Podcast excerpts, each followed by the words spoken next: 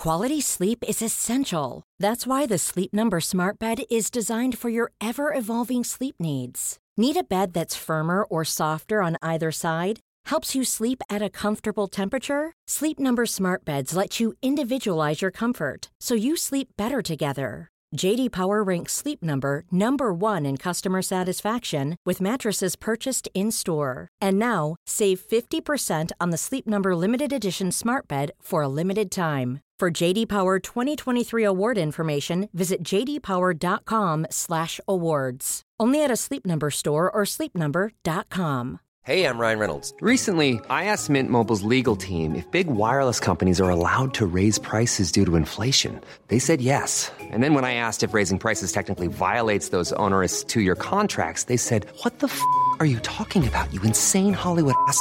So to recap, we're cutting the price of Mint Unlimited from thirty dollars a month to just fifteen dollars a month. Give it a try at mint mobile dot com slash switch. forty-five dollars up front for three months plus taxes and fees. Promo rate for new customers for limited time. Unlimited more than forty gigabytes per month. Slows full terms at mint mobile dot com.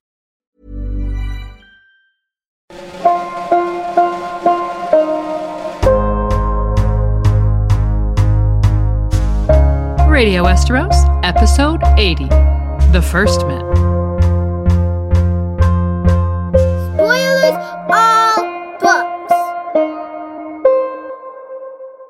Hello and welcome to Radio Westeros. I'm your host, Lady Guinevere, and with me is Yokeboy. Yeah, hello there. Thanks so much for listening. Today we have a packed episode for you all about the First Men. This will be the first installment on a new series about the four central human ethnic groups of Westeros, the First Men, the Andals, the Rhoynar, and the Valyrians, as we seek to explore the culture and history of Westeros and examine its people. And today, as we said, we'll focus on the First Men, the first human inhabitants of Westeros, who have an intriguing history dating back to their embryonic days in Essos. So where exactly did the First Men originate, and why did they leave their homes en masse on a westward migration? Were there aggressors or prophecies or both? Let's explore the mystery as well as consider what we know about their culture, technology, and language as they sought to find new lands and adapt. Next, we'll follow the First Men's journey across the Arm of Dorne as they head north through the region in search of green pastures. What must it have been like to find two other intelligent species already inhabiting their new land, one of which could control beasts and birds and see through magical trees? We'll follow the story of war and peace as the ancient timeline crossed the threshold from the Dawn Age to the Age of Heroes. And the Age of Heroes began as a time of peace between men and children of the forest with the Pact, but still there were a hundred petty kingdoms vying for power, not to mention a terrifying era known as the Long Night that shook Westeros to its core. And so we'll look at the aftermath of that, as well as how those petty kingdoms began to gradually consolidate and centralize. Finally, we'll take you on a tour of First Men Westeros before the coming of the Andals, and through ancient histories and intriguing legends, piece together what the oldest houses in Westeros were doing thousands of years ago, painting a picture of an era gone by. While details from this era are scarce, we've weaved them together to portray old Westeros, from the coastlines of Dorne, where the very first First Men settled, to the frozen expanses beyond the Wall, where the Age of Bronze and Runes has been perfectly preserved. So stay with us to learn all about the First Men as we seek to understand the culture and characters of modern Westeros by understanding the rich history of this enduring ethnic group who still dominate the North after ten thousand years. From mysterious runestones to blood magic to Brandon the Builder, we've packed this episode with as much intrigue as we could muster to bring the dry histories to life in vivid color. And one point to note is that this series is designed to overlap with our recent series on magical species, namely dragons, others, and the children of the forest. And while some of the same aspects are touched upon, we'll endeavour to take on the First Men's perspective and provide further details to offset too much repetition. Consider this all one long series that will interleave in places. And before we get started with the episode, we want to give a shout out to all of our patrons who make these episodes possible. And a very special thanks go to our Flaming Lightbringer patron, T J Harrington, our Dragonsdale patron, Peter, and our Pale as Milk Glass patrons, Alex, Akka and the Company of the Cats, Crispy the Song of Ice, Seth, Kelly, Laura, Sister Winter, Multude, John Wargarian, and Empty Walls, first of his name, as well as B-Word and Mister J, the Bear and the Maiden Fair, and Sir Tim of House Jib Jab Hot Dog Shop. House motto, we forge the chains we wear in life. And if you want to support Radio Westeros and keep this ship sailing, please consider becoming a patron on a per episode basis with tiers starting at three dollars. Head over to patreon.com slash Radio Westeros to check out our tiered reward system where you can earn privileges such as personalised shoutouts and our ad-free early release schedule. And now, let's get started with The First Man. Beyond the domains of the Fisher Queens, other peoples rose and fell and fought, struggling for a place in the sun. Some maesters believe that the first men originated in the grasslands before beginning the long westward migration that took them across the Arm of Dorne to Westeros. Before we begin to trace the first men's migration from Essos to Westeros, let's first consider who they were, where they came from, and what we know of their culture all those thousands of years ago. Yeah, the timeline is a blur that far back. Putting precise dates on these early events is made purposefully impossible by George, who is trying to emulate the difficulties real-life historians face when seeking to piece together the ancient world. Given A Song of Ice and Fire's quasi-medieval setting, the maesters of the Citadel aren't equipped with the modern technologies such as carbon dating that are used in our real world.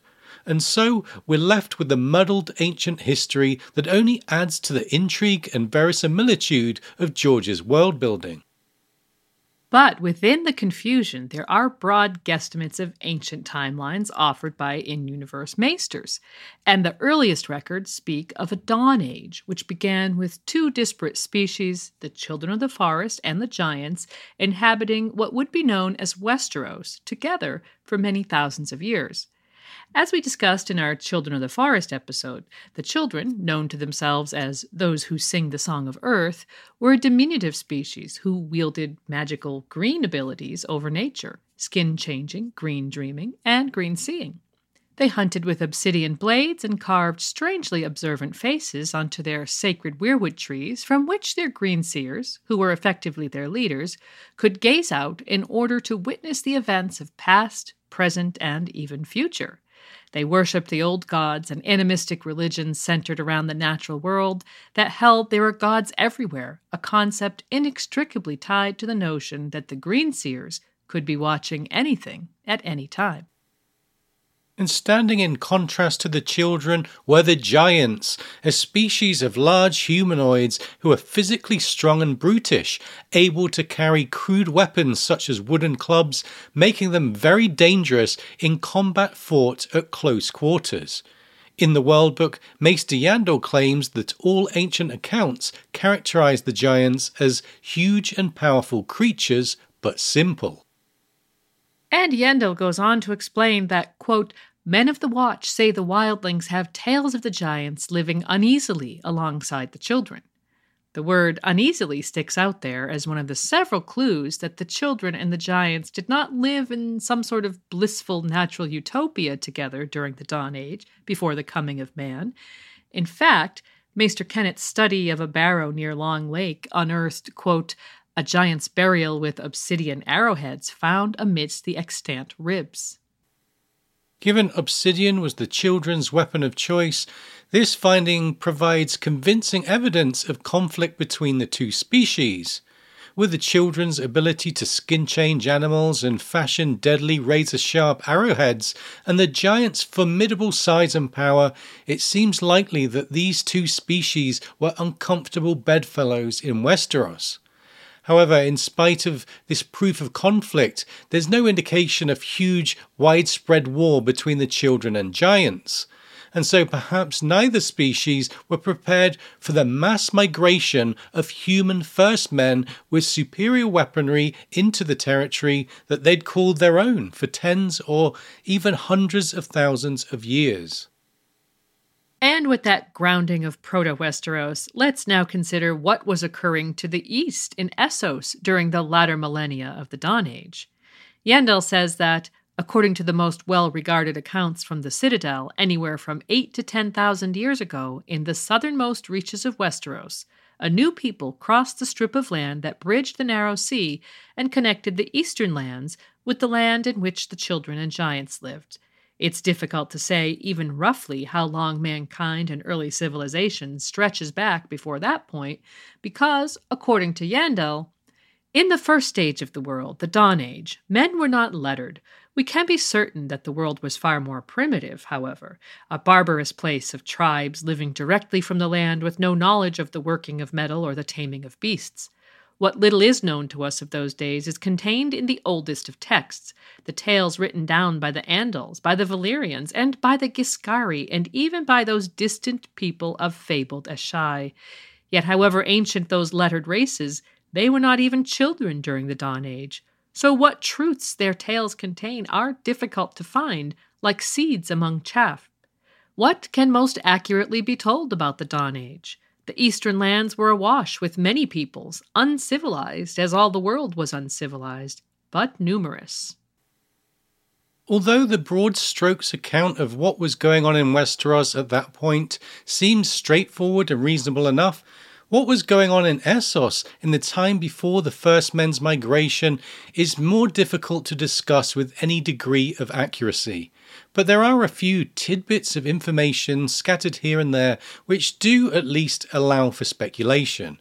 And one of the most intriguing yet seldom discussed snippets is that maesters of the Citadel believed that the cradle of human civilization was the vast expanse of grasslands now known as the Dothraki Sea in Essos.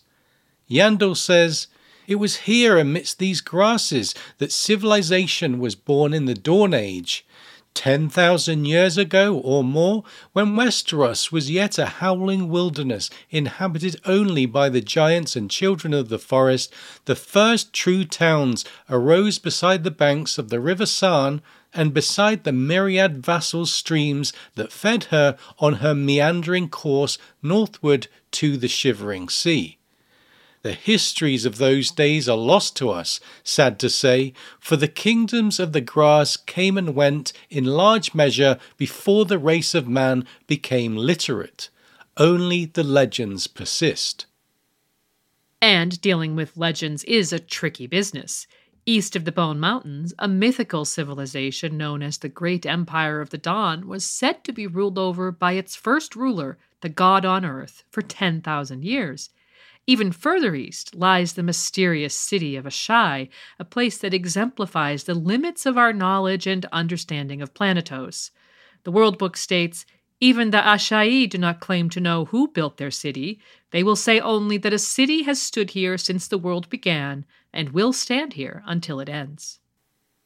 Whether the existence of the Great Empire of the Dawn and ancient Asshai could work with the out-of-the-grasslands theory, or whether there were other more mysterious forms of civilization before towns began sprouting up beside the banks of the river Sarn, including those who sculpted the mystifying oily black stone found in disparate regions of the map, is left open to the reader's interpretation. However, keeping on topic, we should put these legends aside and consider further the notion that some maesters believe that the first men originated in the grasslands before beginning the long westward migration that took them across the Arm of Dorne to Westeros. And one point to note is that Yandel also speculates that the Andals, who would later become bitter enemies to the first men, quote, "may have arisen in the fertile fields south of the Silver Sea." So it's entirely possible that the first men and Andals shared a common origin point, or at least were familiar with each other, perhaps in proto-forms of their cultures that would one day combine to form modern Westeros. And Yandel goes on to mention other cultures native to the area, such as the long-legged Gips and the pale-haired Zakora, but notes that most of these peoples are gone now, their gods and heroes all but forgotten. One of the explanations given for the demise of the diverse people of the grasslands is the rising of the conquering Sarnori Empire, because as Yandel explains, at its height their great kingdom included all the lands watered by the Sarn and its vassals, and the three great lakes that were all that remained of the Silver Sea.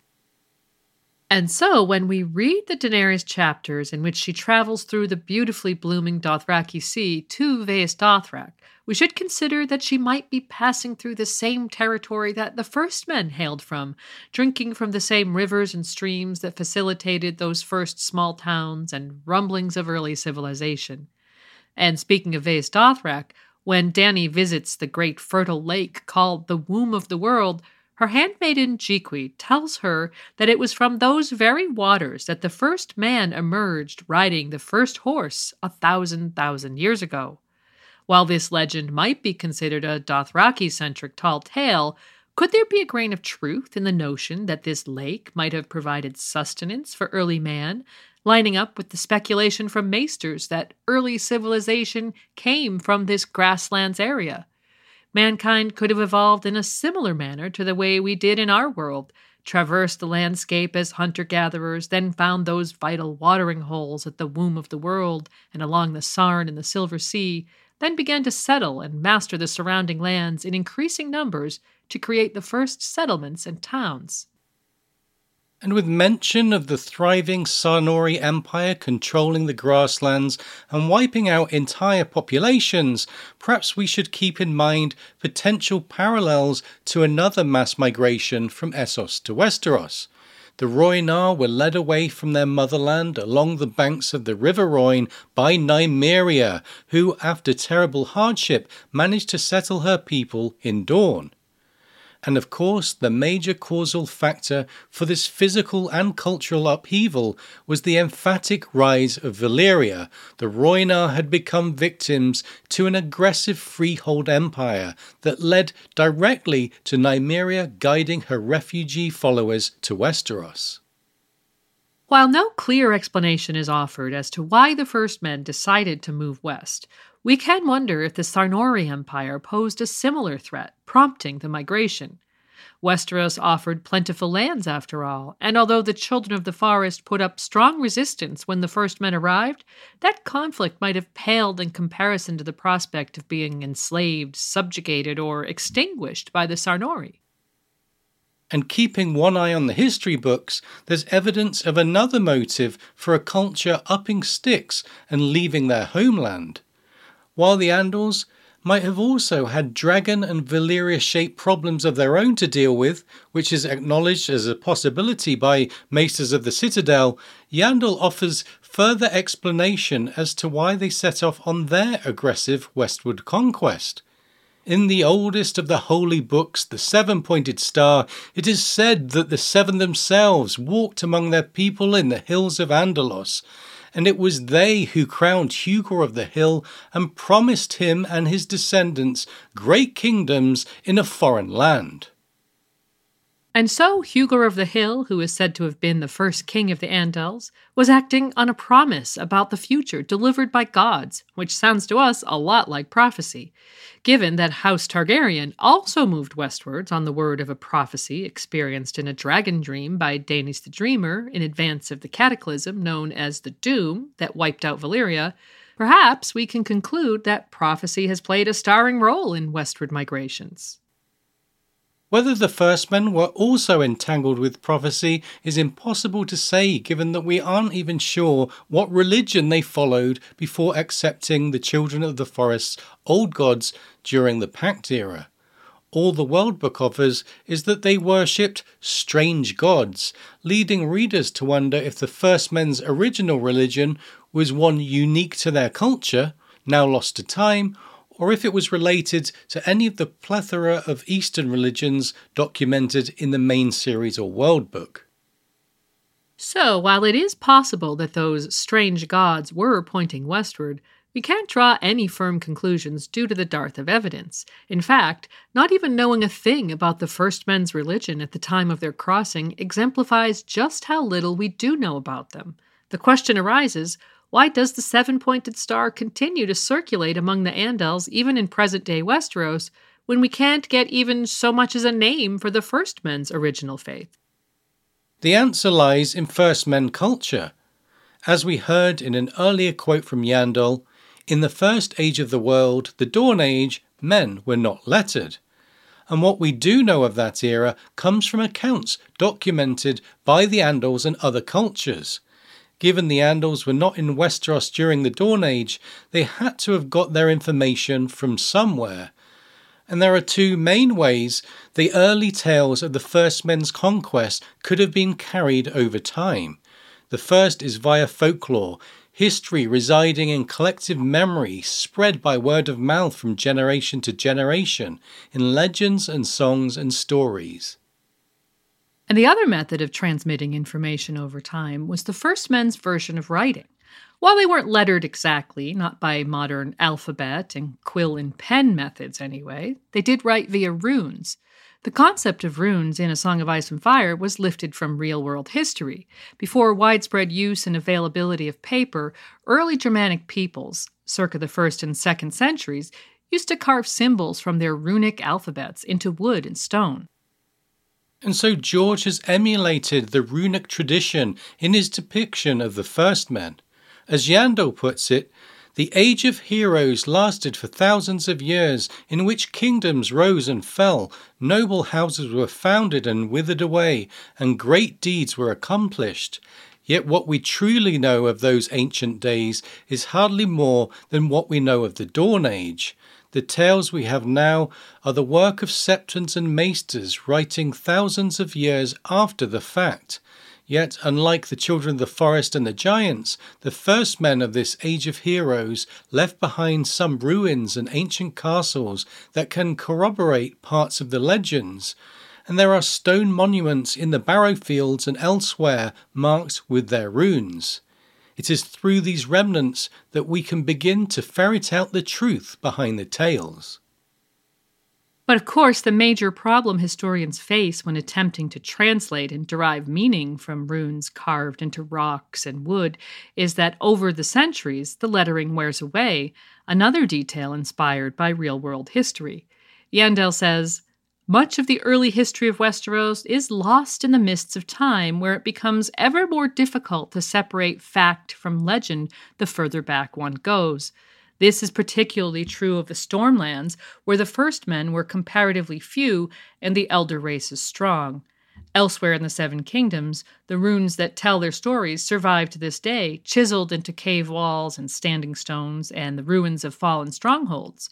But in the Stormlands, oft as not, the First Men carved the tales of their victories and defeats into the trunks of trees, long since rotted away."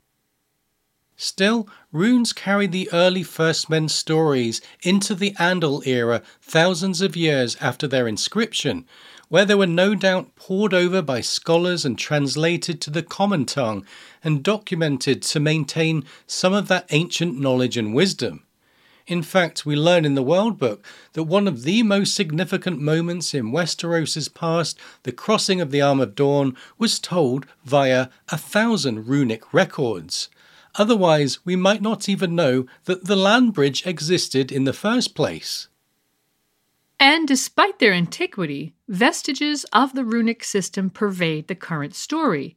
Beyond the Wall, where First Men culture remained less affected by Andal influence due to the isolation of those far northern free folk, divided from the rest of Westeros by the raising of a seven hundred foot tall magical ice barrier, we see Tormund Giantsbane sporting runes of old on his armbands. When Jon enters the tent of the King Beyond the Wall Mance Raider, George uses this detail to convey that the free folk retain ancient traditions and are somewhat removed from the rest of the Westerosi people. The passage goes, "Beside the brazier, a short but immensely broad man sat on a stool, eating a hen off a skewer. Hot grease was running down his chin and into his snow-white beard, but he smiled happily all the same. Thick gold bands, graven with runes, bound his massive arms."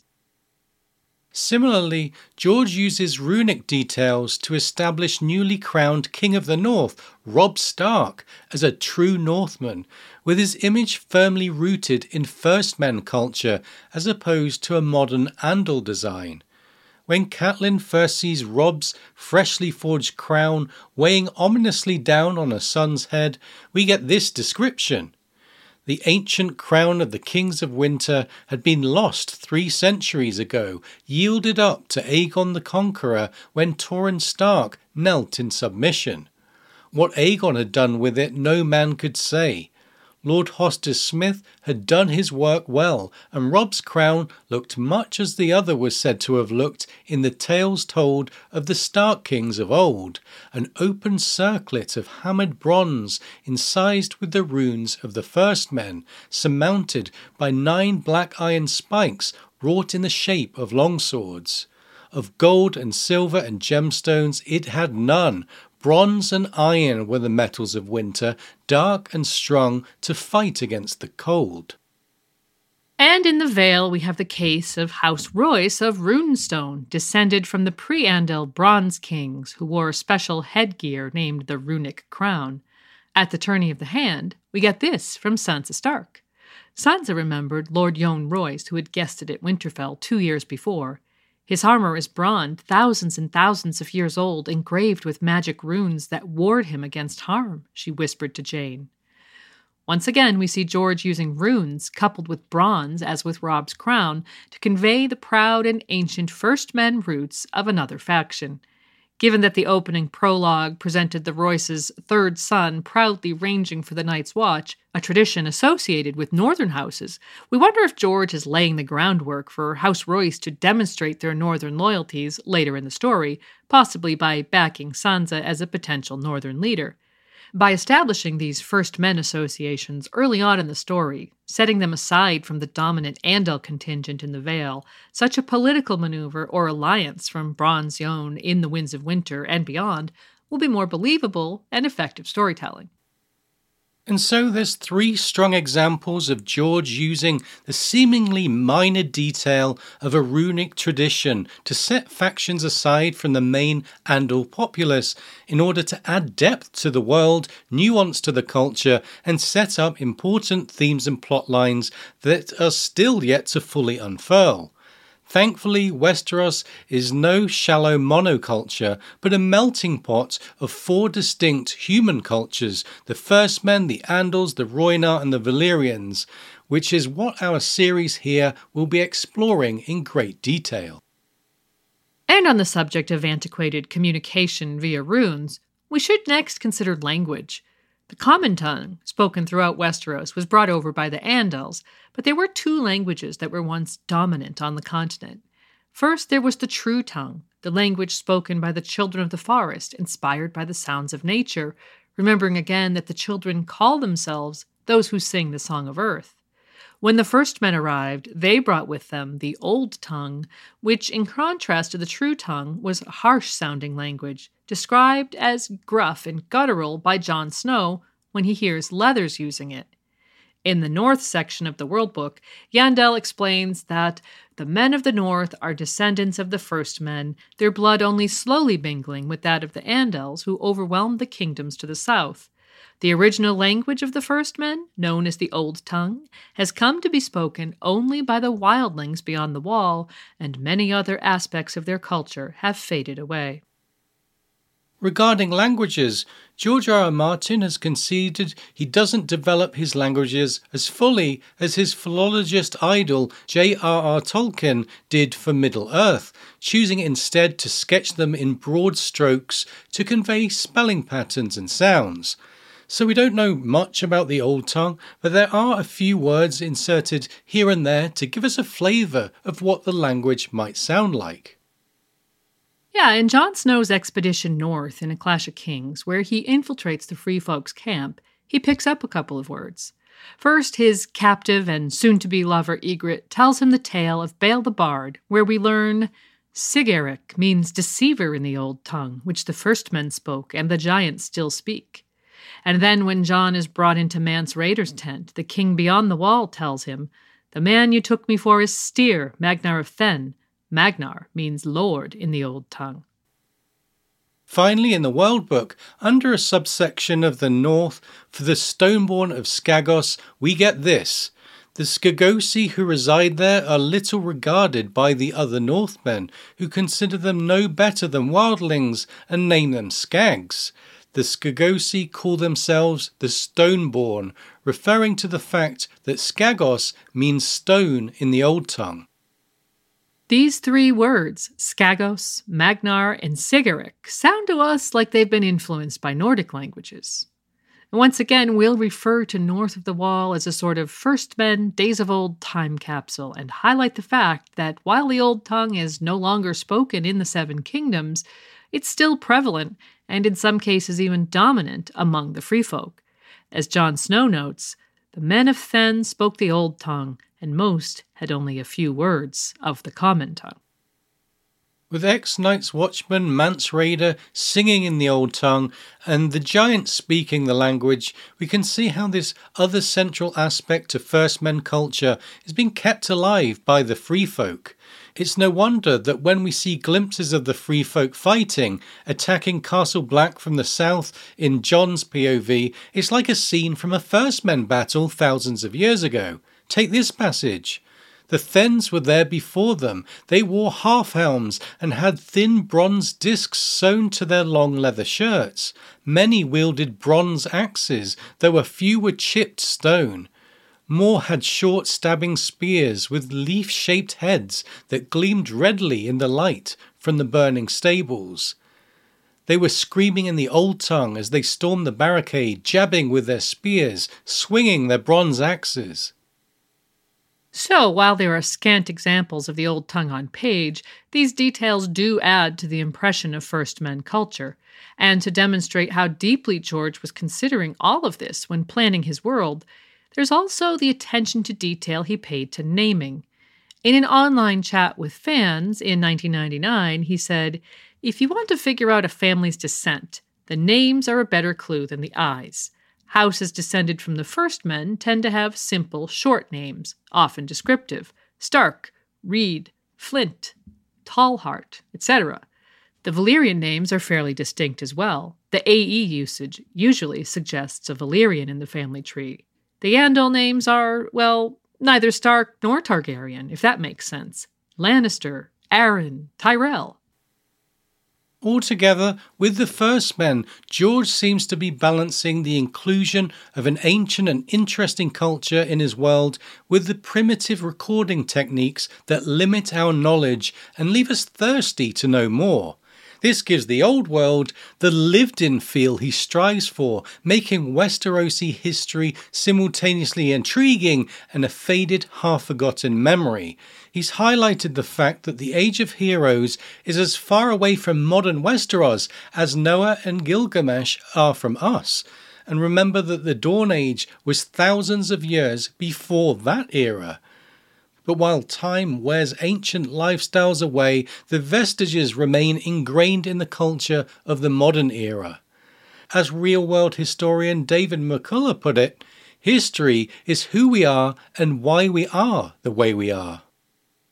With that grounding, such as it is, in their language and culture, up next we'll be exploring the history of the First Men's emigration from Essos to Westeros and how their resettlement gradually turned into an invasion. According to the most well-regarded accounts from the Citadel, anywhere from eight thousand to twelve thousand years ago, in the southernmost reaches of Westeros, a new people crossed the strip of land that bridged the narrow sea and connected the eastern lands with the land in which the children and giants lived. It was here that the First Men came into Dorne via the Broken Arm, which was not yet broken. In our last segment, we began by speculating on what drove the First Men to leave their homes and Essos behind and cross the Arm of Dorne into what would become Westeros. As Yandel put it, why these people left their homelands is lost to all knowing, but when they came, they came in force. Now we're going to continue where we left off and consider the finer details of the mass migration and explore what they can tell us about the ancient world. So somewhere between eight to twelve thousand years ago, approximately two or three times as long ago as the building of the pyramids of Giza are to us, the first men headed west with a one-way ticket to new lands.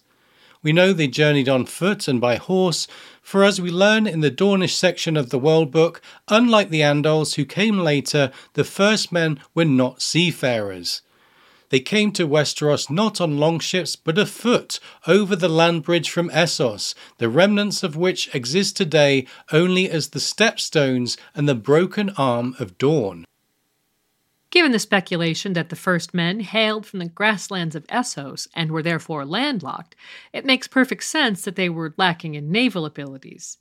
Luckily for them, the Arm of Dorne, the natural land bridge running across the narrow sea from southwestern Essos to southeastern Westeros, was evidently intact and traversable at that point in time. Why no other human culture had spread across the Arm before this point is unknown. Perhaps it was simply a matter of discovery. We can imagine the first men searching for a new home, sending out scouting parties on horseback to evaluate the lay of the land and seek out a new habitat.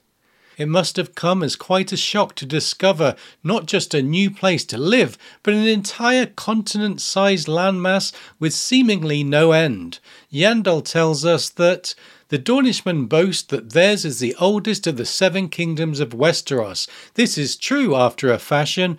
Walking or riding, the eastern shores of Dorne would inevitably have been where the first men first set foot upon Westerosi soil.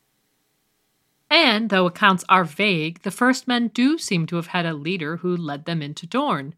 We learn from the World Book that, quote, Barraton, too, is somewhat of a curiosity, a gathering place built at the foot of the reputed barrow of the first king, who once ruled supreme over all of the first men, if the legends can be believed. This snippet links with the main story where Theon, as Reek, passes through Barraton. It says, as he climbed a wide flight of wooden steps to the hall, Reek's legs began to shake. He had to stop to steady them, staring up at the grassy slopes of the great barrow. Some claimed it was the grave of the first king who had led the first men to Westeros. Others argue that it must be some king of the giants who was buried there to account for its size. A few had even been known to say that it was no barrow, just a hill, but if so, it was a lonely hill, for most of the barrowlands were flat and windswept. And then in the histories of Fire and Blood, we learn that a Lord Dustin once showed the same barrow to Queen Alicen and King Jaehaerys. Whether or not the barrow is really the burial place of the first king is open for debate, but remembering Yandal's sentiment that it would have taken the first men decades, even centuries, to migrate that far north, perhaps we should be sceptical. These are, after all, legends of the North, so it should be no surprise that the North claims ownership of the first king's bones. Houses from the Reach have their own culture, stories, and versions of history. They claim the first king was none other than legendary Uber forebear Garth Greenhands. In the Reach section of the World Book, it says, Garth was the high king of the first men, it is written. It was he who led them out of the east and across the land bridge to Westeros. Yet other tales would have us believe that he preceded the arrival of the first men by thousands of years, making him not only the first man in Westeros, but the only man, wandering the length and breadth of the land alone and treating with giants and children of the forest. Some even say he was a god. And more on Garth and those legends from the Reach later. Focusing on the first men's settlement, as we said, it seems that they were not historically a coastal people. If they had been, they might have founded more port towns, shipped more migrants across the narrow sea, fed themselves on the fruits of the sea via fishing skiffs and so on, and relied on the natural barriers of the coast as their defence. While there is at least some evidence of this happening in ancient Dorne, for the most part, the First Men were a horseback-oriented people who the World Book confirms farmed the land. This means that coming into Dorne, they would have needed to push north past the hot, dry land and deserts, and the mountains and salt marshes northwards to greener pastures. The First Men exploring, searching and spreading upwards would have been an absolute necessity in supporting the ever-increasing wave of incoming migrants. And once they had a foothold in their new land, discovering luscious arable places in the Reach where their nascent civilization could thrive, they, quote, raised up ring forts and villages. All of this required space in abundance, and although there must have been plenty of surface room for many First Men to inhabit, what we should remember is that much of it was wooded at that point in time. Yet currently areas north of Dorne are famed for their bountiful stretches of bucolic grassland, evidence when the Tyrells offered to donate food aid to the famished capital city, King's Landing, as part of Marjorie's ascension to becoming queen following the Lannister Tyrell victory at the Blackwater. But it seems in the days prior to the arrival of the First Men, these huge swaths of grassland remained expanses of dense forest. Yeah, the World Book mentions, quote, the vast primeval forest that once stretched from Cape Wrath to Cape Kraken. Today, all that remains of this great wood are the Kingswood and the Rainwood. Given that the area between Cape Wrath and Cape Kraken is huge, encompassing much of the present-day Stormlands, Reach, Westerlands, Riverlands, Crownlands, and Vale, we can conclude that all those thousands of years ago, there were forests everywhere. And the settling and inevitable deforestation would have been fine if the First Men had been the only intelligent species on this continent. But as we know, there were two others, and one of them, the children of the forest, literally worshipped trees. The clue is in the name. Not only did they reside in forest areas, but they had a magical connection with the white and red weirwoods that formed the heart of their culture and tradition.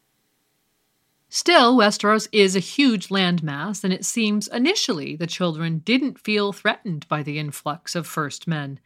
Yandel tells us that it is written that in the beginning the children of the forest welcomed the newcomers to Westeros in the belief that there was land enough for all. While the notion of a peaceful coexistence might have been as optimistic as it was naive, what this quote does highlight is that there was limited initial conflict when the First Men came into Westeros.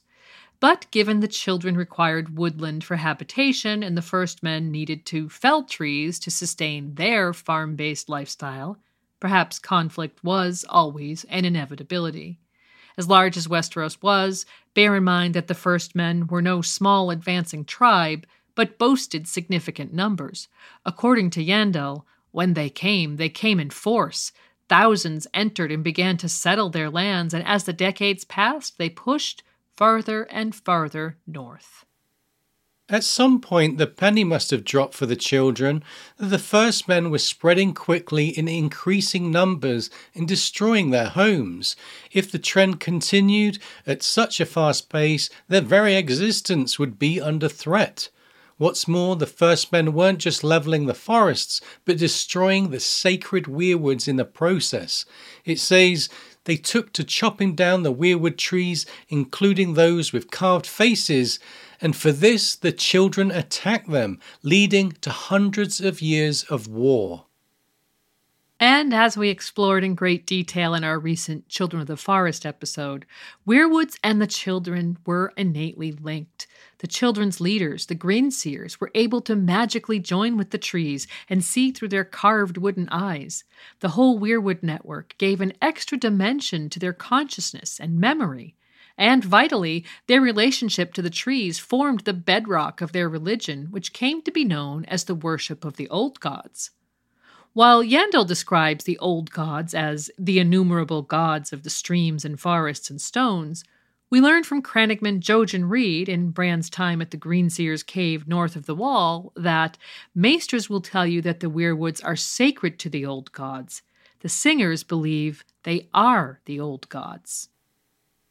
And highlighting just how entangled the children's lifestyles were with the Weirwoods, Jojen says in the same passage, "The singers of the forest had no books, no ink, no parchment, no written language. Instead they had the trees, and the Weirwoods above all. When they died they went into the wood, into leaf and limb and root, and the trees remembered. All their songs and spells, their histories and prayers, everything they knew about this world." The singers going into, or becoming the trees, implies that the earliest form of worship in Westeros was ancestor worship, sometimes known as manism, which most cultural anthropologists agree is at the root of religion. From manism to animism, the belief that there is a spiritual element inherent in all natural objects, referred to in Yandel's description of the old gods, is a short step when the ancestors become one with nature itself, and a necessary one for understanding how the worship of the old gods could spread to a new culture.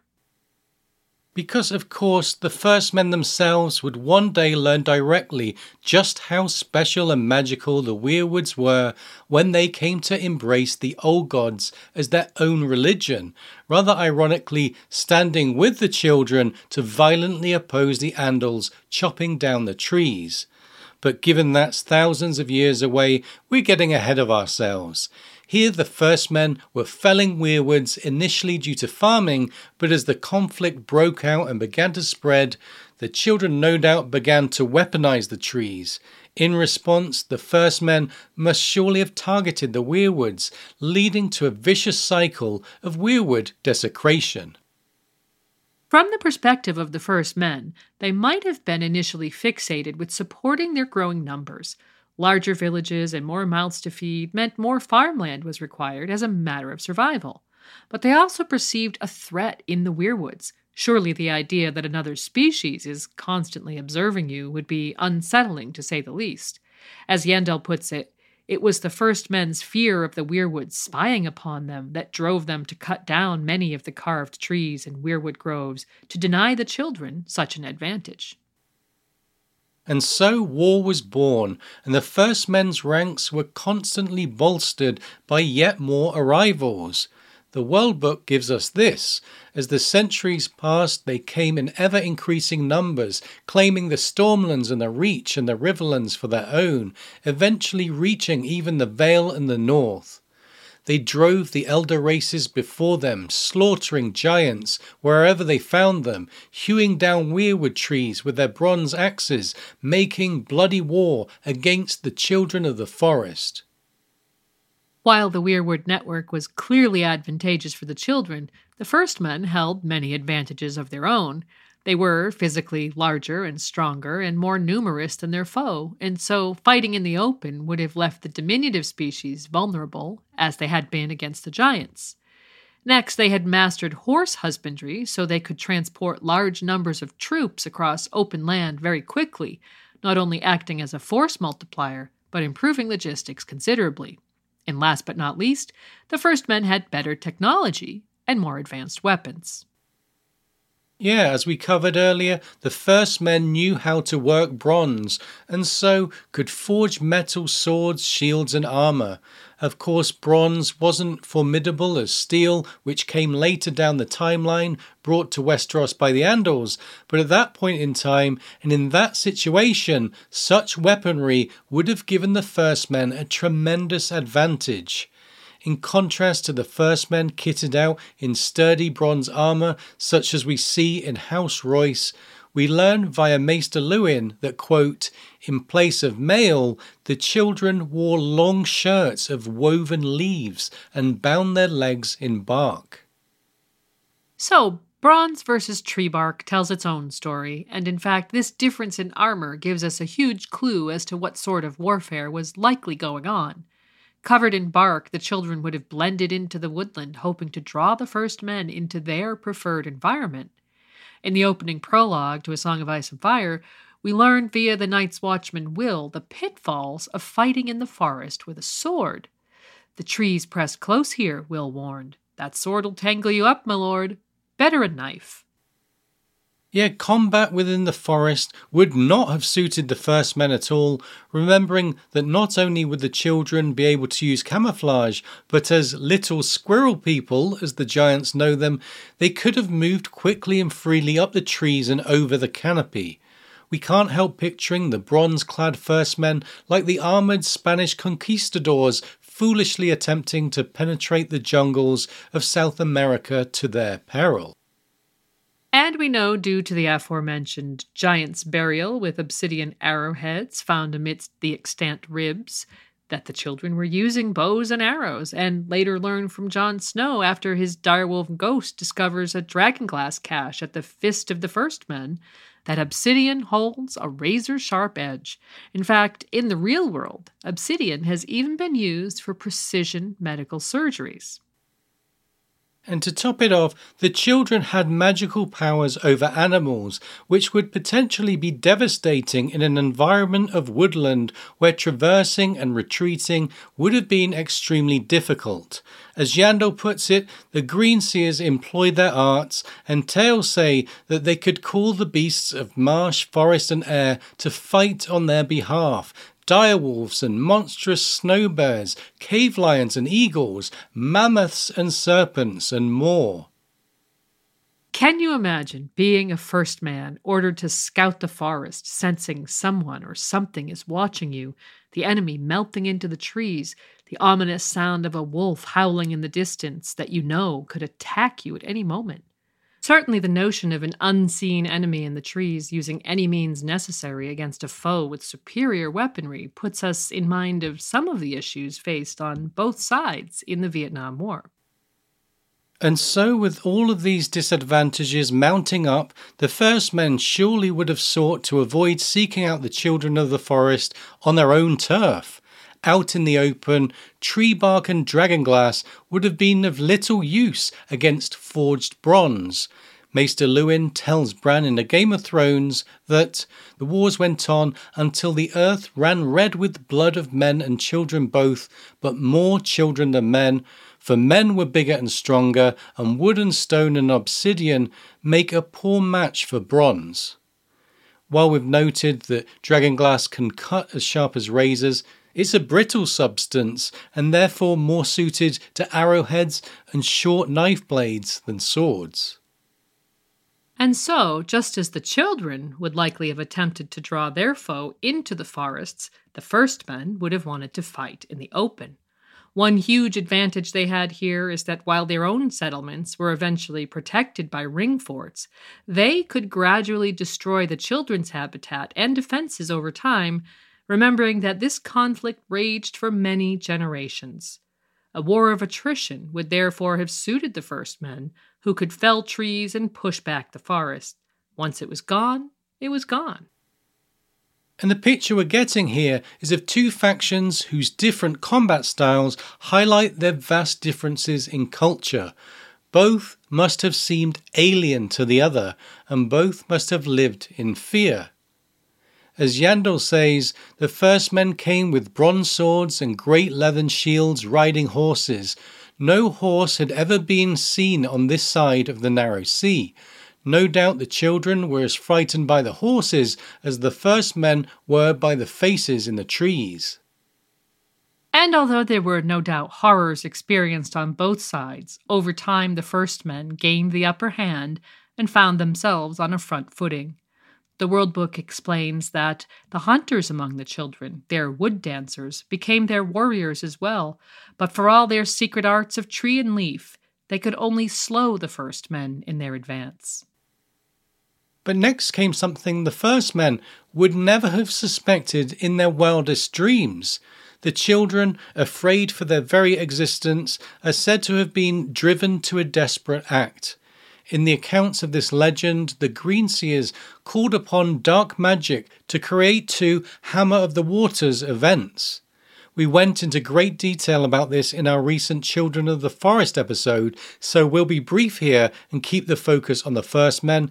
But if the legends are true, the children summoned two cataclysmic earthquakes that reshaped the landmass of Westeros. First of all, the Arm of Dorne was shattered into what we now know as the Stepstone Islands, effectively destroying the land bridge from Essos, uniting the Narrow Sea and the Summer Sea. Next, the Neck was split, flooded with so much water that the area leading to the north became a giant swamp.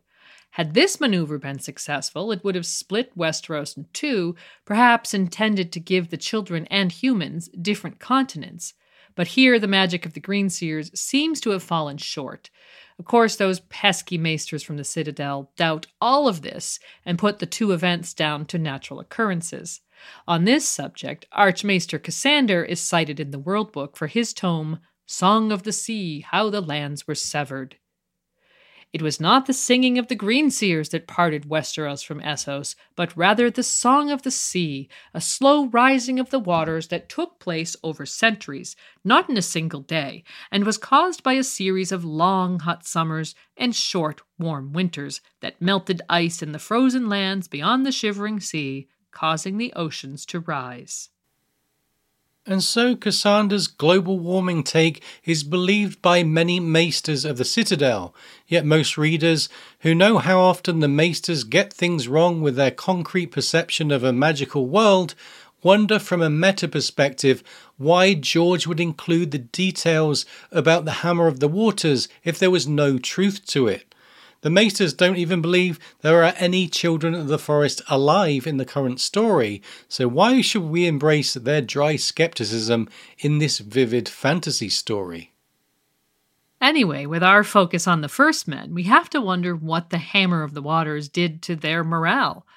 What was it like to face a foe who could not only skin change animals and see through trees, but had this godlike level of influence over nature? And what's more, one version of the tale goes that a thousand captive First Men were, quote, fed to the Weirwoods as a sacrifice to shatter the Arm of Dorne, a terrifying allusion to human sacrifice on a massive scale, rivaled only by the practices of the tribes of Mesoamerica in our real-world history. So as an event, the Hammer of the Waters was a terrifying display of magical power, although the shattering of the Arm of Dorne came too late to save the children. Yandel estimates there were already three times as many First Men as elder races in Westeros when the land was severed, a ratio which only increased given the detail that, quote, the women of the First Men brought forth sons and daughters with much greater frequency than the females of the elder races. Although Yandel writes that the children and the giants faded, whilst the race of men spread and multiplied, raising fields and forests and kingdoms, the war continued to drag on, and the threat of further natural disasters, or unnatural as the case may be, caused by the Greenseers, would only have fed into the First Men's level of war weariness. By that time, the conflict had gone on for centuries, much blood had been spilled on both sides, and so there was finally a call for peace. The Dawn Age was about to reach its conclusion.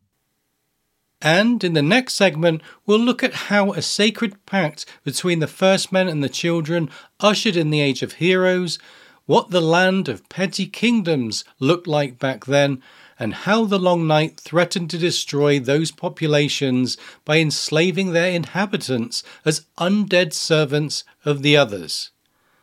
But first, it's time to shout out our patrons from the Valyrian Steel level. Thanks so much to Aileen, Akiva of House Hunt, Oxheart, Anna, Arshia, Blythe Spirit, Archmaester Kobe of the Higher Mysteries, Cabith the Unfrozen, David, Dean, James K, Lord Sosa and his faithful canine companion Theoden, Jill, Miss Jody, J M, Herbert Westeros, the Miskatonic Maester, Casey, Lady Silverwing, and Fendaris the Unspeakable Terror, Maester Paul Capuano, Mark, Boss, Schwartz the Black, Noble Sir Matthew, Sword of the Early Moon, The Sathorian, Sally, Samantha, Tristis Lurian, Wild Child of the Wolfswood, Tim, Magnar of Hughes Then, W, Sword of the Evening, and Lady Direliz of Castleknocky, the Alpha Patron.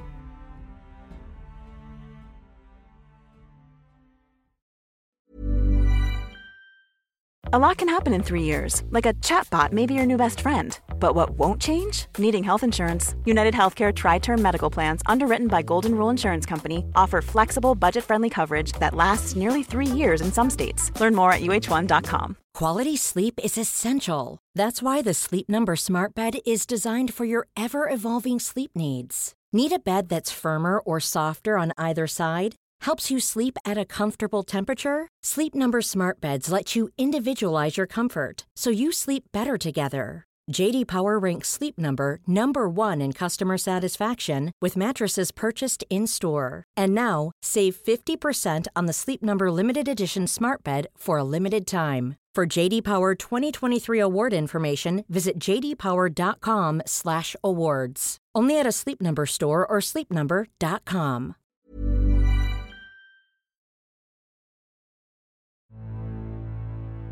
The wars went on until the earth ran red with the blood of men and children both, but more children than men, for men were bigger and stronger, and wood and stone and obsidian make a poor match for bronze.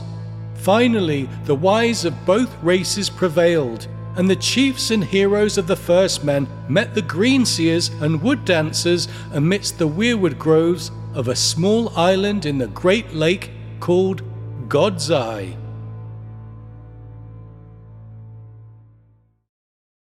What immediately strikes one about the Pact is how little the Children of the Forest asked for.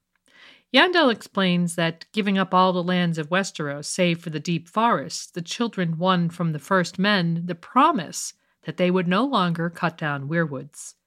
Obviously, after generations of combat and slaughter, the native species were diminished and retreating, so they couldn't hold the greatest sway at the bargaining table. Even so, the right to a habitat and the preservation of their sacred trees was hardly a big ask. Yeah, in hindsight, it's a shame that peace wasn't established before this point. And although we're trying to take on the First Men's point of view here, it's difficult not to feel enormous sympathy and regret that the native population suffered such overwhelming losses when a mutually agreeable coexistence would have prevented so much bloodshed and loss. One tragic takeaway from the Pact is that such a peace might have been possible all along. With the war over and the children ceding so much territory, the First Men would dominate Westeros. Little did they know that one day, invading Andal forces would reverse the roles and have them desperately defending their homes, and even the weirwoods. But again, that's getting ahead of ourselves. The Pact was agreed to on the Isle of Faces, witnessed by the weirwoods, as Maester Lewin explains to the ever-curious Bran Stark in A Game of Thrones. There they forged the Pact. The First Men were given the coastlands, the high plains and bright meadows, the mountains and bogs, but the deep woods were to remain forever the children's, and no more weirwoods were to be put to the axe anywhere in the realm. So the gods might bear witness to the signing, every tree on the island was given a face, and afterward the Sacred Order of Green Men was formed to keep watch over the Isle of Faces. While we speculated about the intriguing green men in our children episode, rumoured to have horns and green skin, one point to note is that they were called green men, not green children, possibly insinuating that they were first men rather than deriving from the native species. Perhaps they were the first of the first men to learn green magic and the worship of the trees from the elder race that preceded them. Fortunately, George has indicated that one day he'll serve us answers to this enigma, given his admission that the Green Men will come to the fore in later books. And with the signing and sealing of the Pact, a new era was born as Westeros crossed the historical threshold from the Dawn Age to the Age of Heroes. The World Book describes this as a time that, quote, lasted for thousands of years, a time in which kingdoms rose and fell, noble houses were founded and withered away, and great deeds were accomplished. We should keep in mind that throughout this era, as millennia passed, the First Men continued their runic tradition, and so records and legends are still prone to mistranslation and fancy. Even so, with the information available to us, we can begin to paint a picture of Westeros during the era of the Pact. One point made by Yandel is that the Pact seems to have been an extremely effective treaty in establishing a lasting peace. Supporting this, Maester Lewin says, "The Pact began four thousand years of friendship between men and children." And so, even with the notoriously vague ancient timelines the Maesters keep, an approximation of four thousand years presents a significant era of coexistence, and once again demonstrate that peace could have worked all along, adding to the sadness of the children's decimation. And Lewin goes on to say that not only was there peace, but in time the First Men even put aside the gods they had brought with them and took up the worship of the secret gods of the wood. So without war, the two species evidently grew closer. Remember that initially the First Men were said to have been terrified of the Weirwoods, but there was evidently a collective shift in their belief system that led to them embracing the old gods. Converting religions is a huge cultural shift, one that perhaps we can surmise came about because the original religion of the First Men was itself animistic in nature, while the children demonstrating the power of skin changing and green seeing, proving the old gods to be a tangible and very useful power, may have played a huge role as well. Yeah, we have to assume that somewhere along the line, the First Men began to experience the powers of the green magics firsthand. Whether it began with the Green Men or not, mankind eventually had skin changers, green dreamers, and green seers in their own ranks. In fact, before the World Book was released, fans had wondered if the First Men had engaged in some strange blood magic rites to transmit the magical blood of the children into their own, hence gaining these abilities. However, the World Book contained evidence of intermarriage between the children and the Crannogmen who had settled in the now marshy, forested regions of the Neck, giving a whole new dimension to Lewin's comment that the histories say the Crannogmen grew close to the children of the forest in the days when the Greenseers tried to bring the Hammer of the Waters down upon the Neck. These rather shocking details also helps to explain the Crannogmen's diminutive physical size. In the World Book, Yandel discusses the so-called Marsh Kings, rulers of the Crannogmen in this era. He says, "Singers tell of them riding on lizard lions and using great frog spears like lances, but that is clearly fancy. Were these Marsh Kings even truly kings as we understand it?"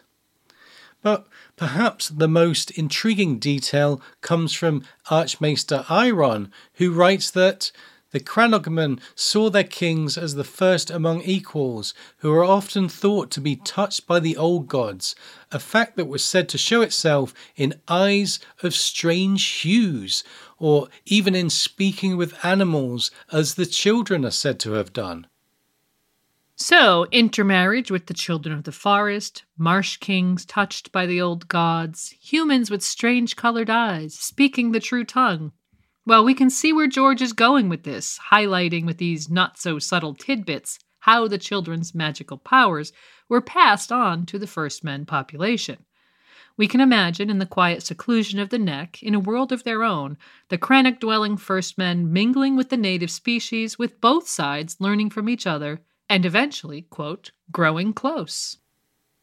Given the detail that the Greenseers were leaders amongst the children, no doubt owing to the godlike wisdom their weirdnet and skin-changing abilities granted them, we're left to wonder if the Marsh Kings were the leaders of the Crannogmen for the same reasons. But whatever the case, their rule didn't last forever, as the last Marsh King was put to the sword by a king in the north, Rickard Stark, known as the Laughing Wolf. The usage King in the North hinting that this event came quite late in the consolidation of power in the North by the Starks, who were originally known as the Kings of Winter.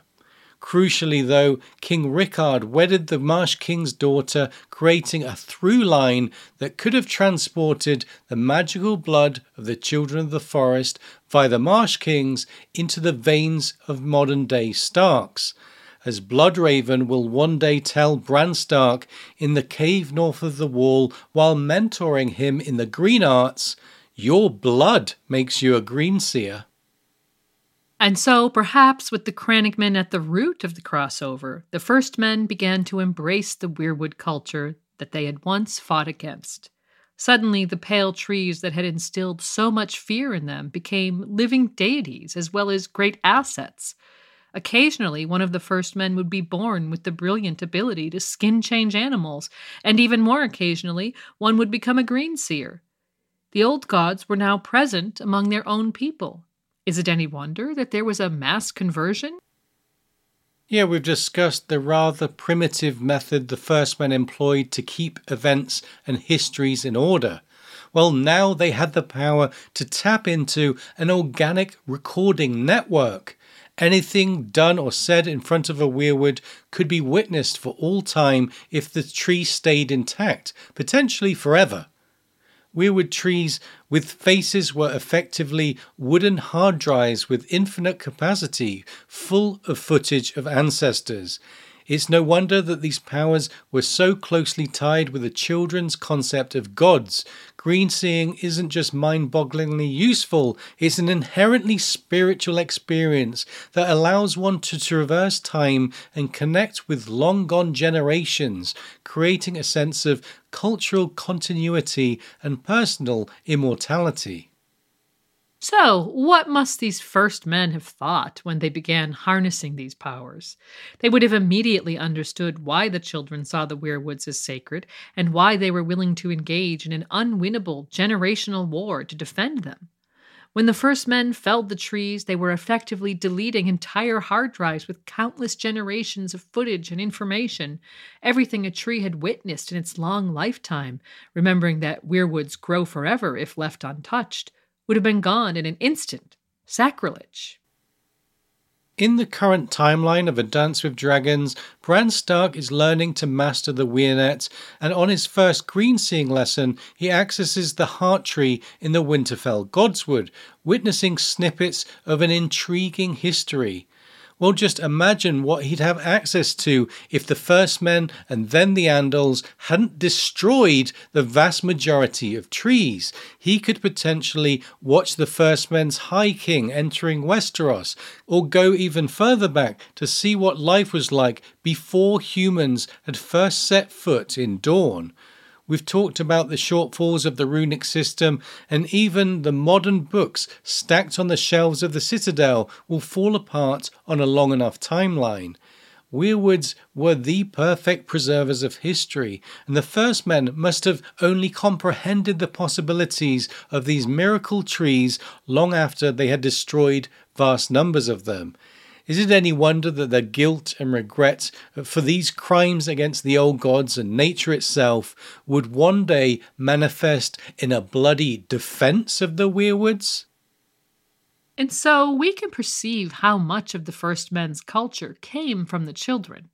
The Crannogmen are frowned upon by many modern characters, yet they bridged a gap between the two species and are therefore extremely important to the lore and histories of this world. The children were initially the sworn enemies of the First Men until the invaders agreed to peace and began to see the world through native eyes. Ultimately, George is loading the subtext with messages and themes regarding invasion, colonization, assimilation, and the plight of native cultures, things he's not shied away from in any of his work outside of A Song of Ice and Fire. Although the children are a separate species, and so a like-for-like comparison with human cultures are not appropriate, we've suggested the Celts versus the Tuatha De Danann of Irish mythology as an analogue here. The author is undoubtedly drawing from his extensive knowledge of real-world history and mythologies in many places. And now we've told the story of the First Men's journey to Westeros and the subsequent war and peace, it's time to gauge what Westeros was like during the Age of Heroes. Of course, the Age of Heroes began around ten thousand years ago and lasted for thousands of years, making for a blurred timeline, but we'll work with what we have and set off on a tour of Westeros to see what can be gleaned about the first men's civilization during that era, including what happened in the defining moment of the era, the horrific Long Night. With so much land ceded to them, the first men at last had room to increase. From the land of always winter to the shores of the summer sea, the first men ruled from their ring forts. Petty kings and powerful lords proliferated, but in time, some few proved to be stronger than the rest, forging the seeds of the kingdoms that are the ancestors of the seven kingdoms we know today. The names of the kings of these earliest realms are caught up in legend, and the tales that claim their individual rules lasted hundreds of years are to be understood as errors and fantasies introduced by others in later days. A clue to what the Westerosi political map looked like thousands of years ago, long before the Andals and the Targaryens defined the so-called Seven Kingdoms, comes from a folktale that has no doubt been passed on by word of mouth around the North for generations. That's right, we're talking about Old Nan's story about the Long Night that she scares the young and impressionable Bran Stark with early in A Game of Thrones. She says, "Now those were the days before the Andals came, and long before the women fled across the narrow sea from the cities of the Broin, and the hundred kingdoms of those times were the kingdoms of the first men who had taken these lands from the children of the forest." We hear this phrase, hundred kingdoms, repeatedly through the text. Jon Snow hears from another character, wise-in-law, Maester Aemon, that the men of the old Night's Watch, quote, came from a hundred quarrelsome kingdoms. And while Yandel tells us that the ancient harbour town of Duskendale had been a seat of kings of old in the days of the Hundred Kingdoms, he also urges caution about interpreting the phrase too literally, saying, "We speak of the Hundred Kingdoms of yore, though there was never a time when Westeros was actually divided into a hundred independent states." And so the impression we get is of a land divided and ruled by many leaders jostling for power, with no clear boundaries or dominant factions, but instead countless petty monarchies rising and falling all over the map. But as minor as these kingdoms might seem compared with the modern political system, as Yandel puts it, from such petty domains arose the mightier kingdoms that came to dominate Westeros in the millennia to come. So within this patchwork of fleeting small kingdoms were the seeds of many of the modern houses that claim First Men descent. But before we explore the houses and proto-houses of First Men Westeros, we must first return to Old Nan's story and consider the impact of an event that brought humanity to its knees, the Long Night. And we covered the mystery, speculation, and detailed information on the Long Night most recently in our episode seventy-six on the Others, so here we'll contain our analysis to a brief walkthrough of the devastation from the First Men's perspective. As the First Men established their realms following the Pact, little troubled them save their own feuds and wars, or so the histories tell us. It is also from these histories that we learn of the Long Night, when a season of winter came that lasted a generation, a generation in which children were born, grew into adulthood, and in many cases died without ever seeing the spring. Roughly eight thousand years ago, a strange, magical, icy species emerged from the far north of Westeros in a time of total darkness, marching southward to slay the First Men and resurrect their corpses to gather an undead army. Old Nan describes the Others as cold things, dead things, that hated iron and fire and the touch of the sun, and every creature with hot blood in its veins. and keeping in mind the aforementioned picture of Westeros as a chaotic struggle between a hundred kingdoms, Nan says, they swept over holdfasts and cities and kingdoms, felled heroes and armies by the score, riding their pale dead horses and leading hosts of the slain. With Westeros divided into so many small kingdoms, it was surely nigh on impossible to bring humanity together as a united force, meaning the others could roam freely, picking off one modest army after the next, swelling their ranks as they went. To further dampen the spirits of the First Men, and aside from the literal darkness, the others brought with them a freezing cold, ruining lines of communication and transport, and destroying farms and essential crops. And Old Nan's tale really captures the terror the First Men must have felt.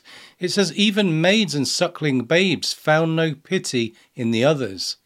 What's more is that initially the ranks of human defenders could find no weakness in their foe, who continued their devastating march southward without effective resistance.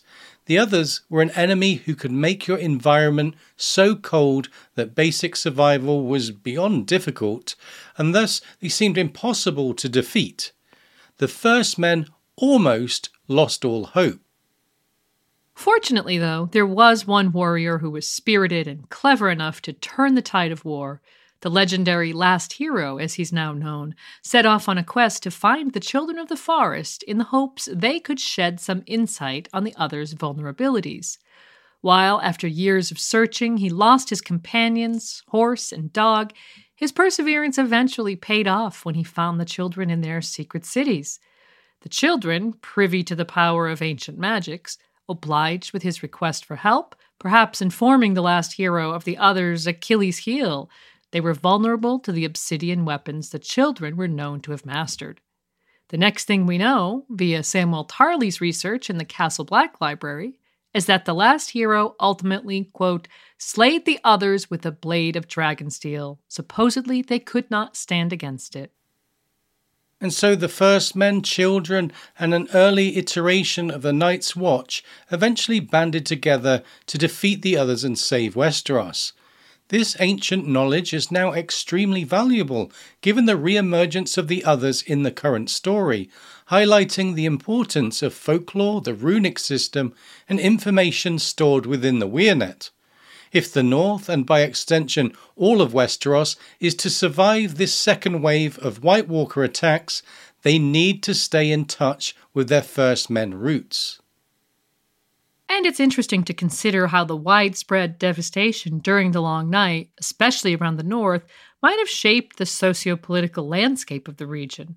We don't think it's a coincidence that soon after the others were defeated, House Stark was founded by legendary northerner Brandon the Builder, which signified the beginning of the end in the North of the Hundred Petty Kingdom system we've discussed.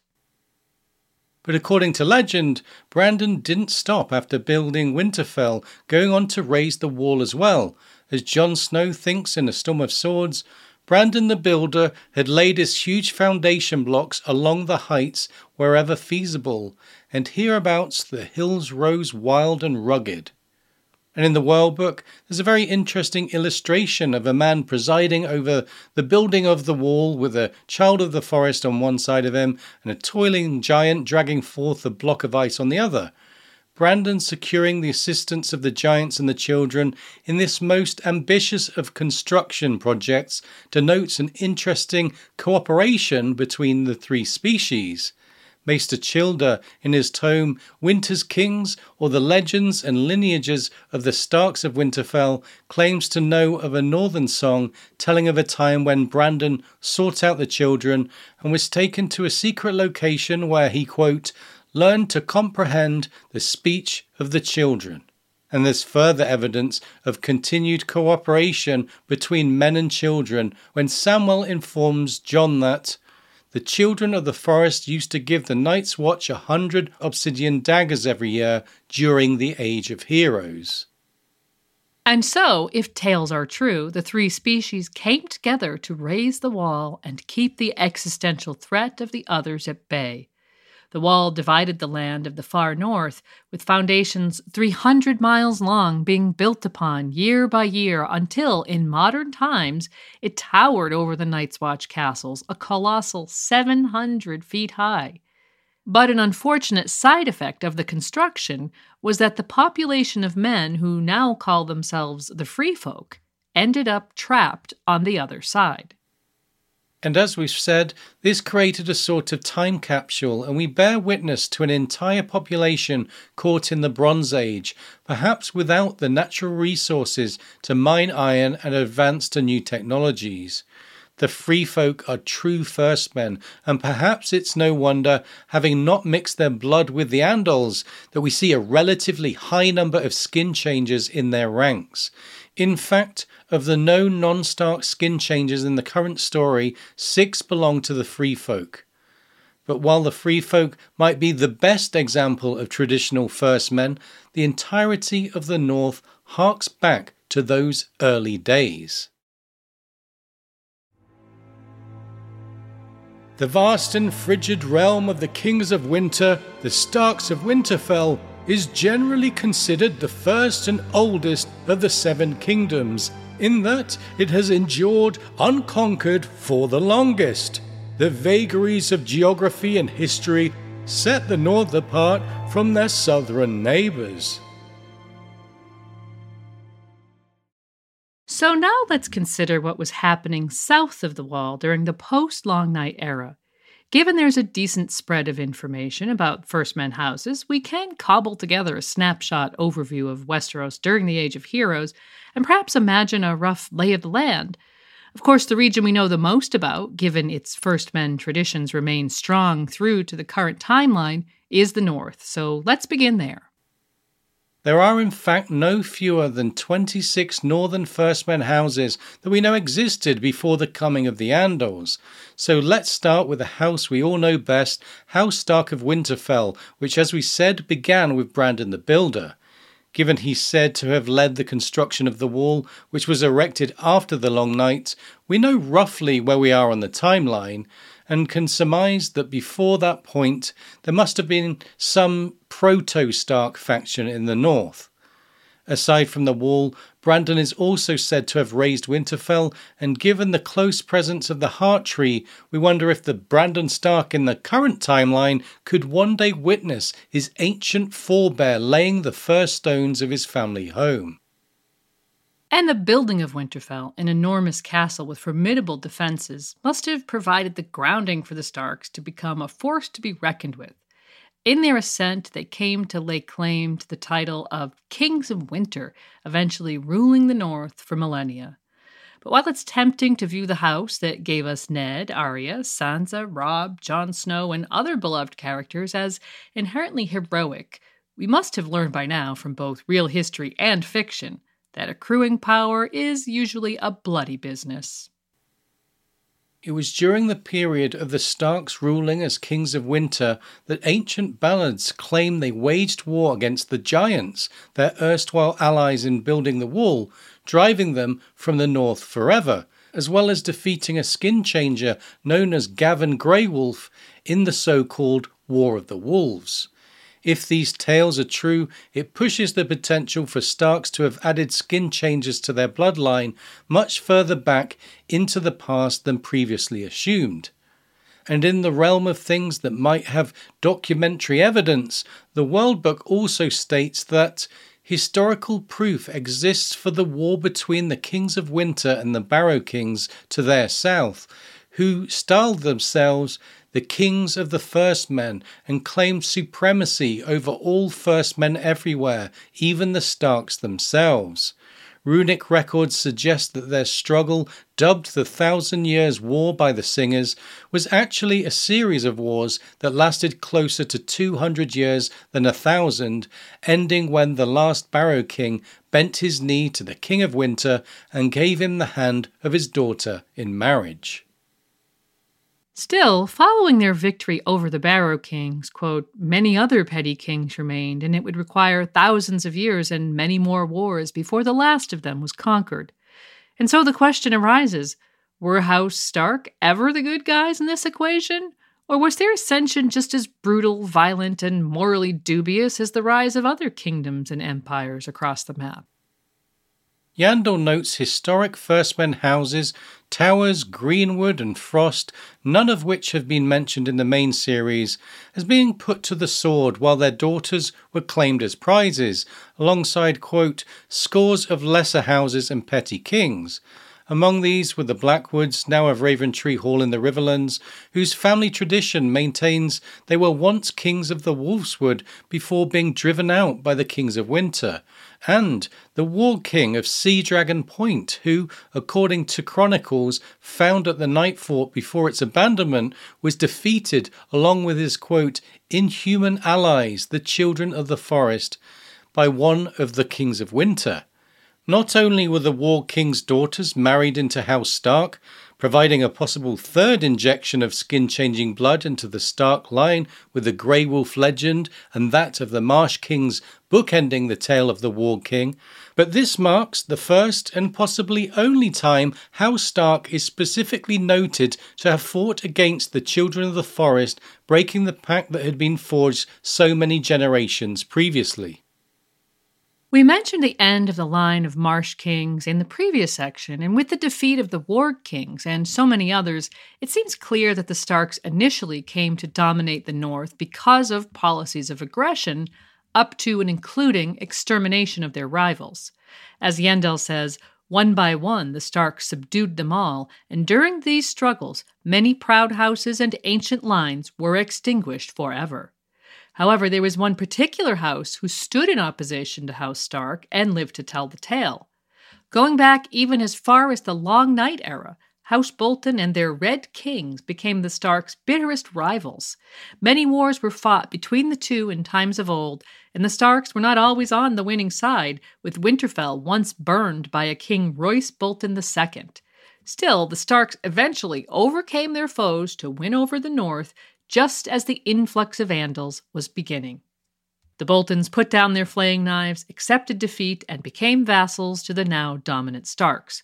Of course, these historic tensions echo into the current timeline when Roose Bolton schemes to organize the murder of King in the North Robb Stark, and his son Ramsay puts Winterfell to the torch. Overall, the North was always a firstmen stronghold and managed to uphold ancient traditions even after the arrival of the Andals. Aside from the firstmen houses we've mentioned, there are many others we can verify originate in either the Dawn Age or Age of Heroes. These are current Stark vassals. Dustin, descended from the Barrow Kings, Karstark, an ancient cadet branch of House Stark, Glover, Locke, Tallheart, Reed, loyal Stark vassals and leaders of the Crannogmen since the defeat of the Marsh Kings, and Umber. And that's not to mention the northern mountain clans with ancient lineage, Flints, Knots, Norries, Liddles, Wools, and more.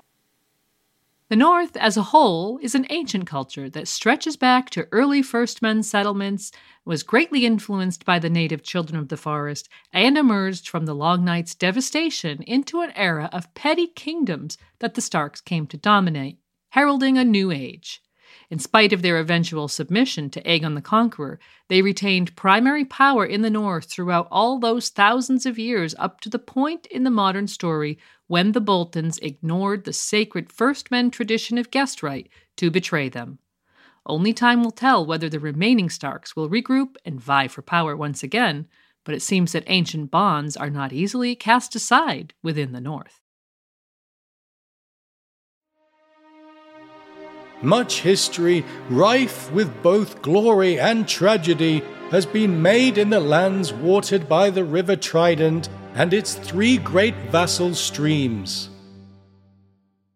And now, casting our gaze south, beyond the Crannogmen's swampy neck, we reach the Riverlands. The fact that Yandel describes this region as the beating heart of Westeros owes to the fact that it is both physically connected to every other region apart from Dorne, and that the land centered around the bountiful Trident River is ripe ground for settlement and supporting surrounding civilization. Like the North, the area has a rich history dating back to the days of the Firstmen, with the influence of the Children of the Forest plain to see. Here within the borders of the Riverlands lies the vast lake known as the God's Eye, which holds the mystical Isle of Faces.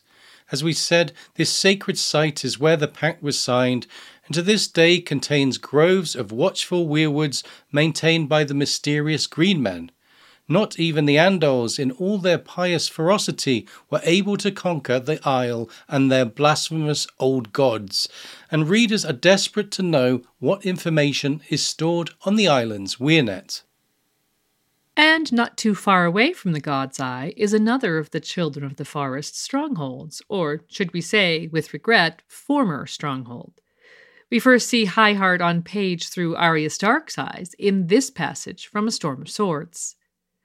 The next day they rode to a place called Highheart, a hill so lofty that from atop it Arya felt as though she could see half the world.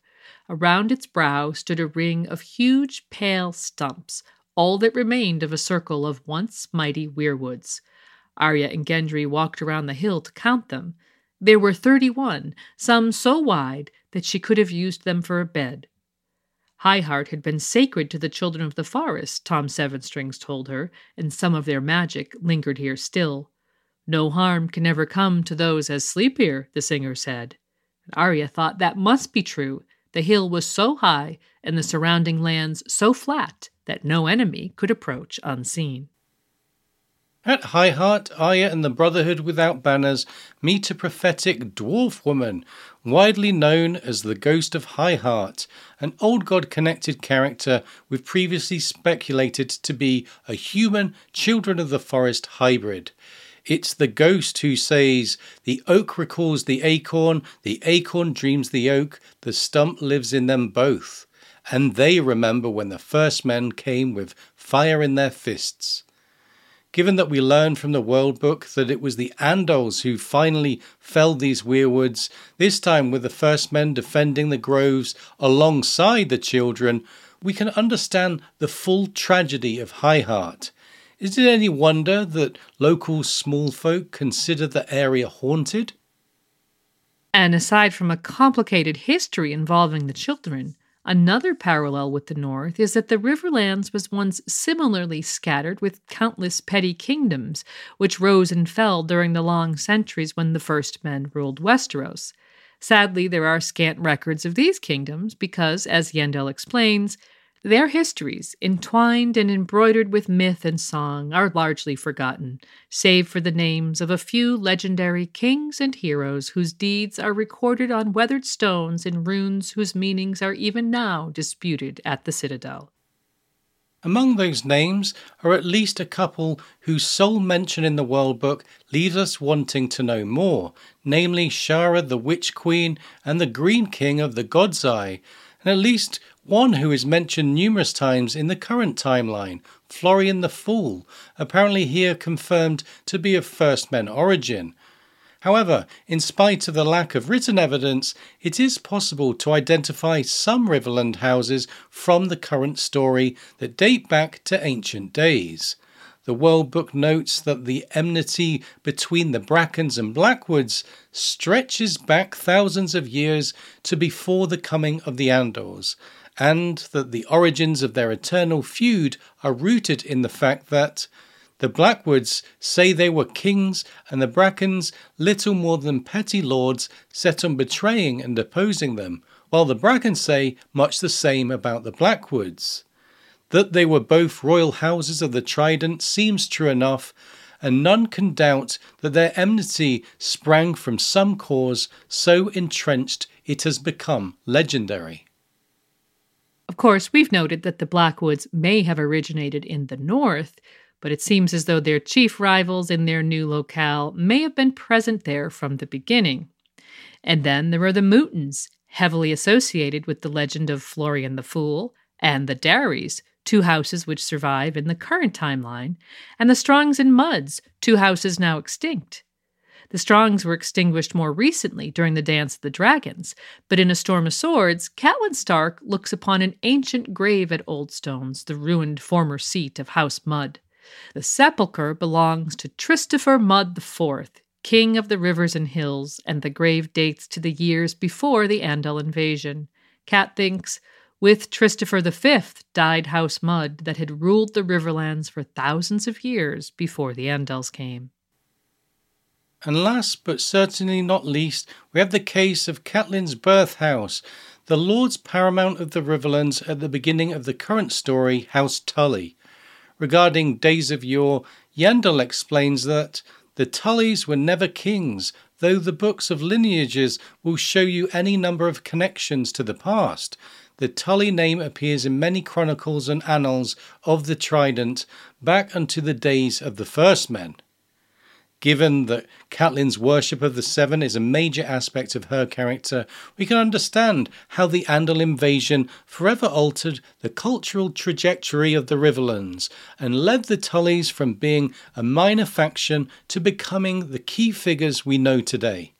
And we'll certainly be explaining and exploring this transition further in our upcoming episode on the Andals.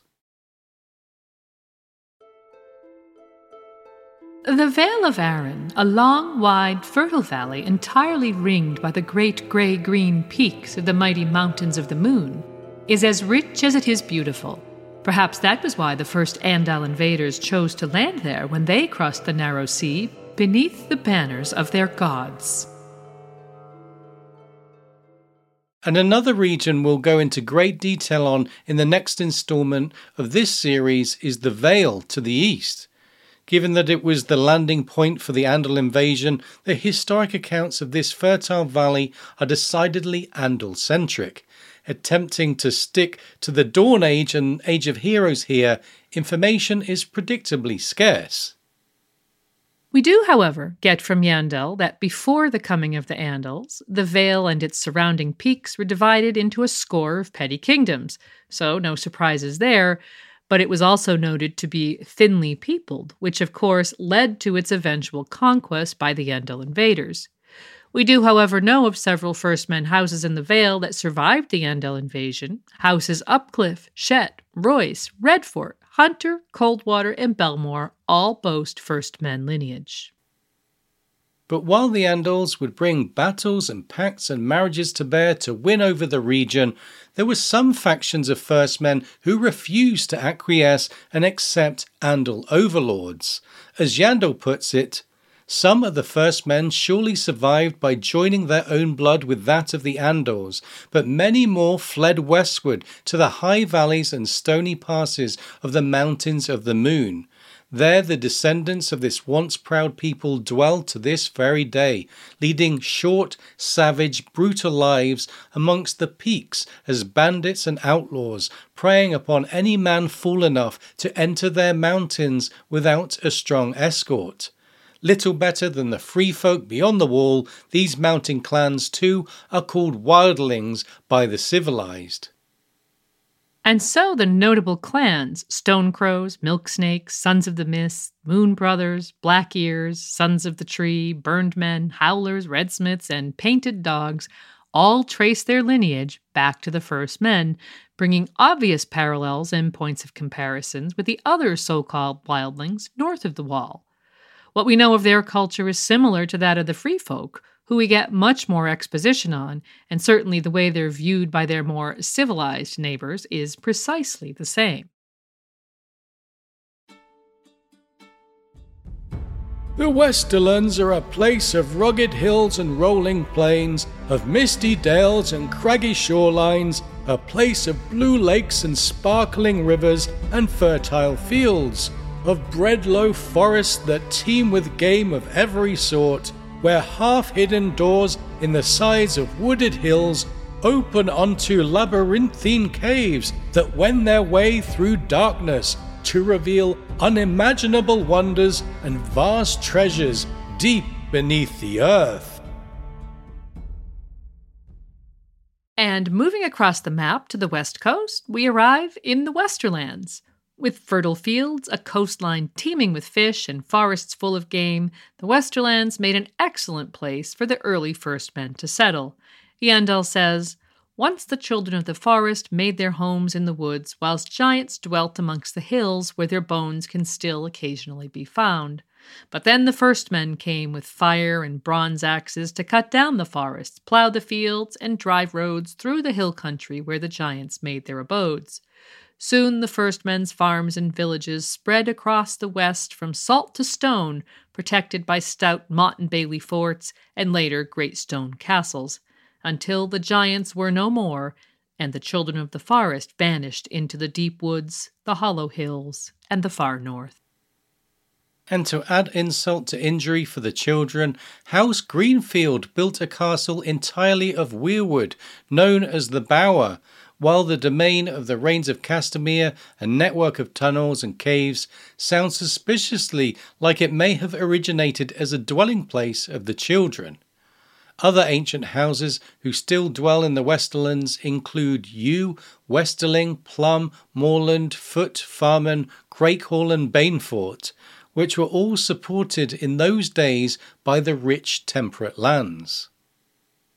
However, speaking of hollow hills, tunnels, and caves, the true bounty of the region was found in its depths, where veins of gold were discovered and exploited by the legendary founder of House Casterly, called Corlys. Legend has it that after killing two lions in a cave and sparing their cubs, the old gods illuminated the walls to show him the generous gold deposits embedded in the rock. Corlys got to work mining the cave, which was situated at the foot of an enormous rock, and before long, House Casterly became the richest lords in Westeros. The cave was further excavated and fortified into their great seat, known as Casterly Rock, based upon the Rock of Gibraltar and said in the World Book to be thrice the height of the Wall or the High Tower of Old Town. In real-world terms, that is half again as tall as the Rock of Gibraltar and nearly the equal of our world's tallest building, the Burj Khalifa in Dubai. But somewhere during the Age of Heroes, the Casterly name disappears from the annals, to be replaced by Lannister. Legend has it, a crafty character named Lan the Clever winkled the rock from the Casterlys, and through his line a new dominant house in the Westerlands was born. While we won't cover the broad and colourful speculations of exactly how he managed to wingle the rock, it is pertinent that Lan was golden-haired, and Yandel notes that he came from the east. Some say he was an Andal adventurer from across the Narrow Sea, though this was millennia before the coming of the Andals. Whatever the case, Lan the Clever highlights the fact that a single character can change the trajectory of history in Westeros, which is why the legends of Lan, Brandon the Builder, The Last Hero, and others endure in the in-universe storytelling and folklore to this day. It's not called the Age of Heroes for nothing. And of course, the Lannisters remain the dominant house in the Westerlands through the current timeline in the era of Tywin Lannister and beyond. Tywin is extra relevant to this discussion of ancient houses because he essentially snuffed out houses Rain and Tarbeck, the former of which are confirmed by Yandel to be a Dawn Age house. Knowing the Rains might have dwelt in their minds for thousands of years adds an extra layer of sadness to their sudden and brutal demise. Once and always a great realm, the Reach is many things to its inhabitants, the most populous, fertile, and powerful domain in the Seven Kingdoms, its wealth second only to the gold-rich West, a seat of learning, a centre of music, culture, and all the arts, bright and dark, the breadbasket of Westeros, a nexus of trade, a home to great seafarers, wise and noble kings, dread sorcerers, and the most beautiful women in all Westeros.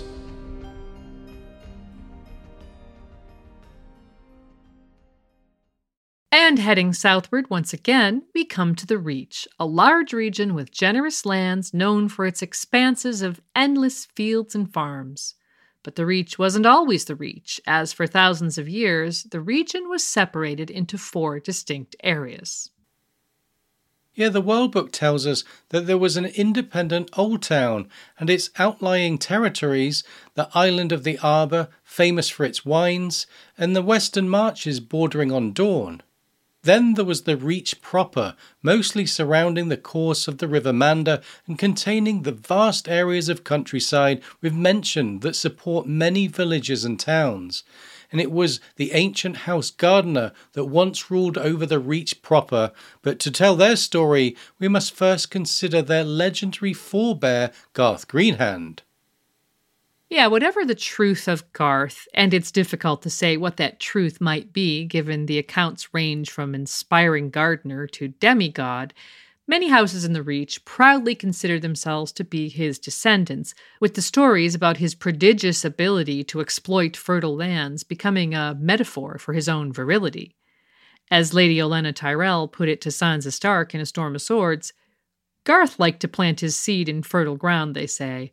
I shouldn't wonder that more than his hands were green.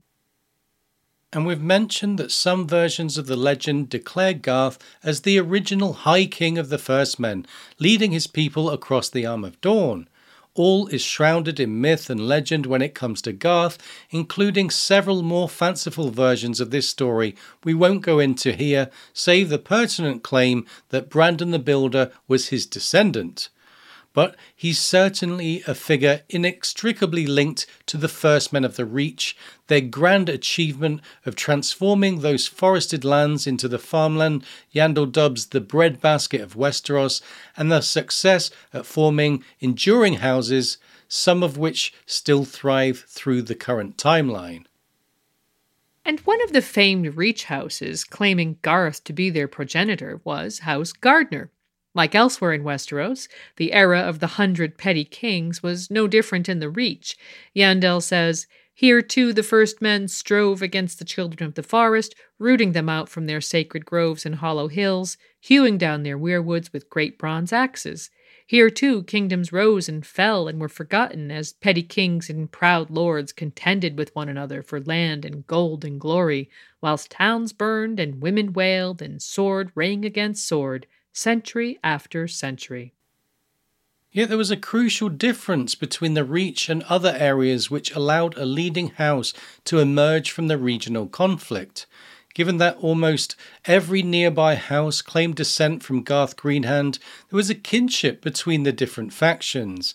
When House Gardener became increasingly powerful, this legendary kinship might have dampened the appetite of other houses to stand against them, especially since their throne, the Oaken Seat, grew from a tree Garth himself had apparently planted. Yandel says, "Others might style themselves kings, but the gardeners were the unquestioned high kings, and lesser monarchs did them honour, if not obeisance." And for centuries, the gardeners fought against the naval aggression of the Ironborn, who raided the surrounding islands and the River Manda frequently, even taking over the Shield Islands for a time, from where they raided the Reach with impunity. After the deaths of at least six Gardener kings, it says, "Victory was at long last theirs." Yandel also notes that each of these kings, quote, "pushed the domains of House Gardener farther and brought more lands and lords beneath the rule of High Garden." And so the years of warring against a common foe galvanized the region and further legitimized House Gardener, whose more peaceful kings expanded the boundaries of their domain in other ways, such as drawing Old Town into the fold via pacts and marriages rather than sword and shield. The petty kings remained, but all swore fealty to their high kings at Highgarden. And when King Garth Gardener the seventh, known as the Golden Hand, defeated both the Storm King and the King of the Rock, who had allied with the intent of conquering the Reach, he fixed the borders of his realm by marrying his daughters to both kings, ensuring a lasting peace. There followed a golden age of peace and prosperity in the region, lasting until Golden Hand died and the Andals arrived. And that's a story for another time. But what we will mention here is that House Gardener was eventually extinguished by Aegon the Conqueror, his sisters Rhaenys and Visenya, and their dragons at the Field of Fire, allowing their Andal stewards of House Tyrell to take over the reins of their domain.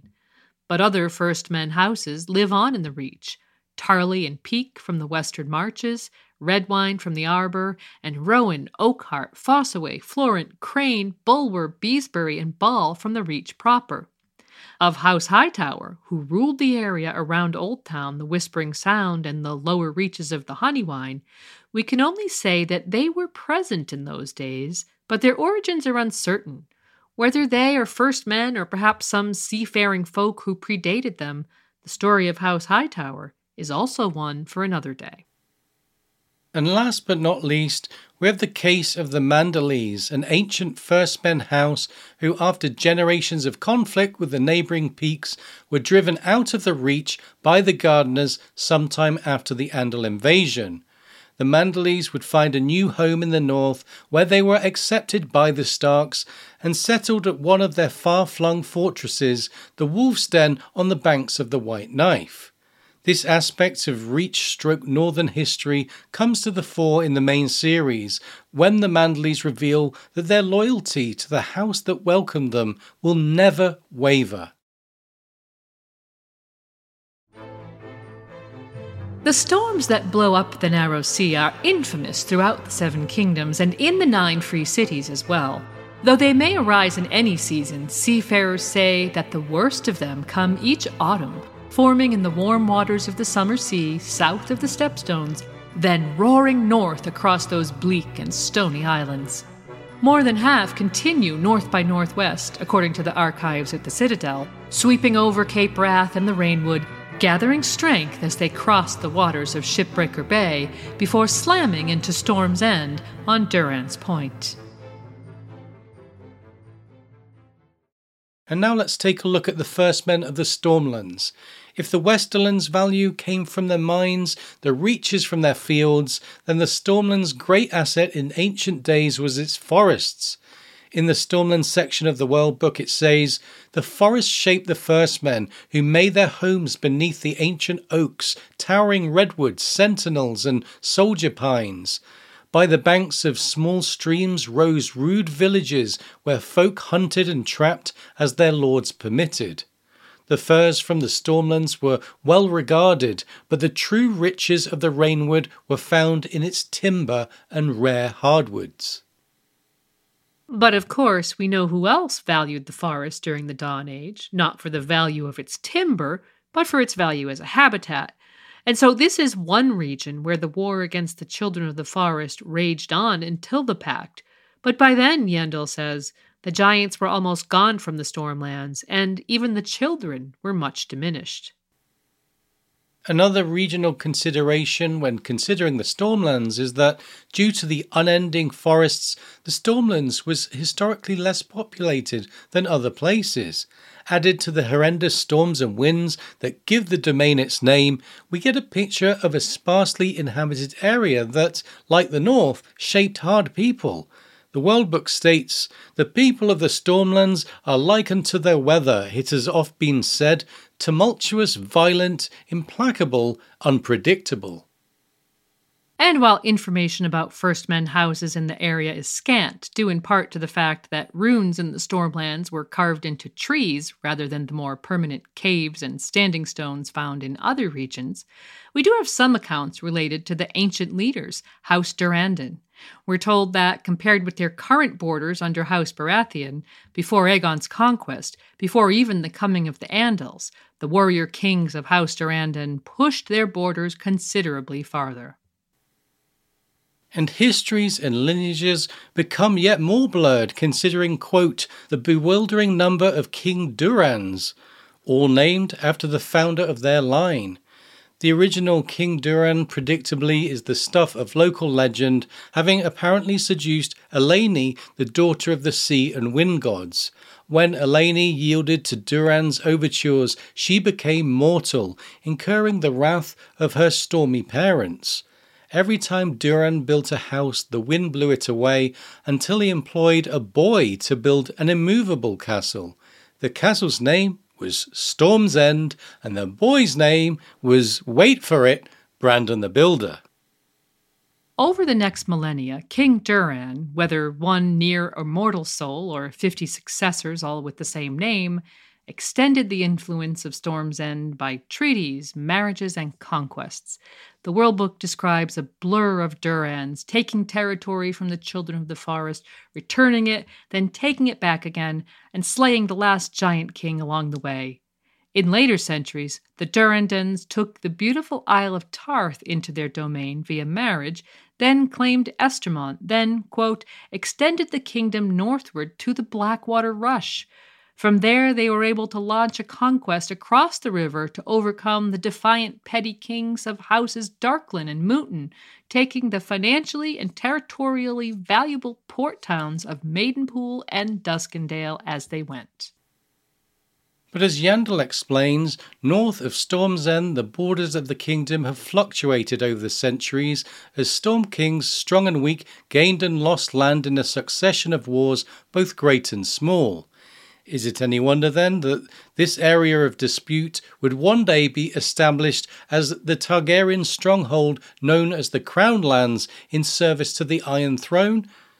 And in fact, during the conquest, Argilac the Arrogant, the last of the Storm Kings, was killed by supposed Targaryen bastard Oris Baratheon, who took Argilac's daughter Argella as his wife, hence ending House Durandon and establishing House Baratheon as the Lords of the Stormlands in the modern timeline.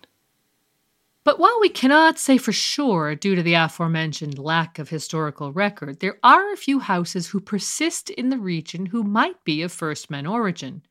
Based on George's description of his naming conventions, Fell, Wild, and Swan seem like First Men names, while House Carron claims to be as old as House Swan. House Tarth and Buckler are similarly ancient, while House Massey of the Crownlands was almost certainly a First Man house who owed allegiance to the Storm Kings before the conquest. Only a Dornishman can ever truly know Dorne, it is said. The southernmost of the Seven Kingdoms is also the most inhospitable, and the strangest to the eyes of any man raised in the Reach or the Westerlands or King's Landing. For Dorne is different in more ways than can be told.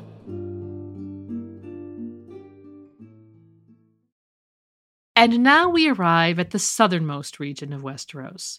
While Dorne is known for its dry, arid, and inhospitable lands, Yandel notes that there is far more to this ancient principality than that, for it has a history that stretches back to the Dawn Age. We've mentioned that the baking deserts of Dorne drove most of the First Men northwards to greener, farmable pastures such as can be found in the Reach, yet that doesn't tell the whole story. Here there were factions of First Men who found value there in a wide variety of different environments. The Greenblood River might not have been as bountiful as the other major rivers of Westeros, yet it was generous enough to sustain the tribes of First Men who chose to settle along its banks. Some First Men even adapted to coastal life and lived off seafood gifted by the narrow sea, while others ventured northwards to settle in the foothills of the Red Mountains, where rainfall allowed for fertile soils. Those explorers, even more adventurous, scaled the mountains to find hidden green pastures at high altitude. And finally, there were those hardy souls who braved the relentless heat of the deserts, building their villages around rare oases known to history as the Lords of the Wells.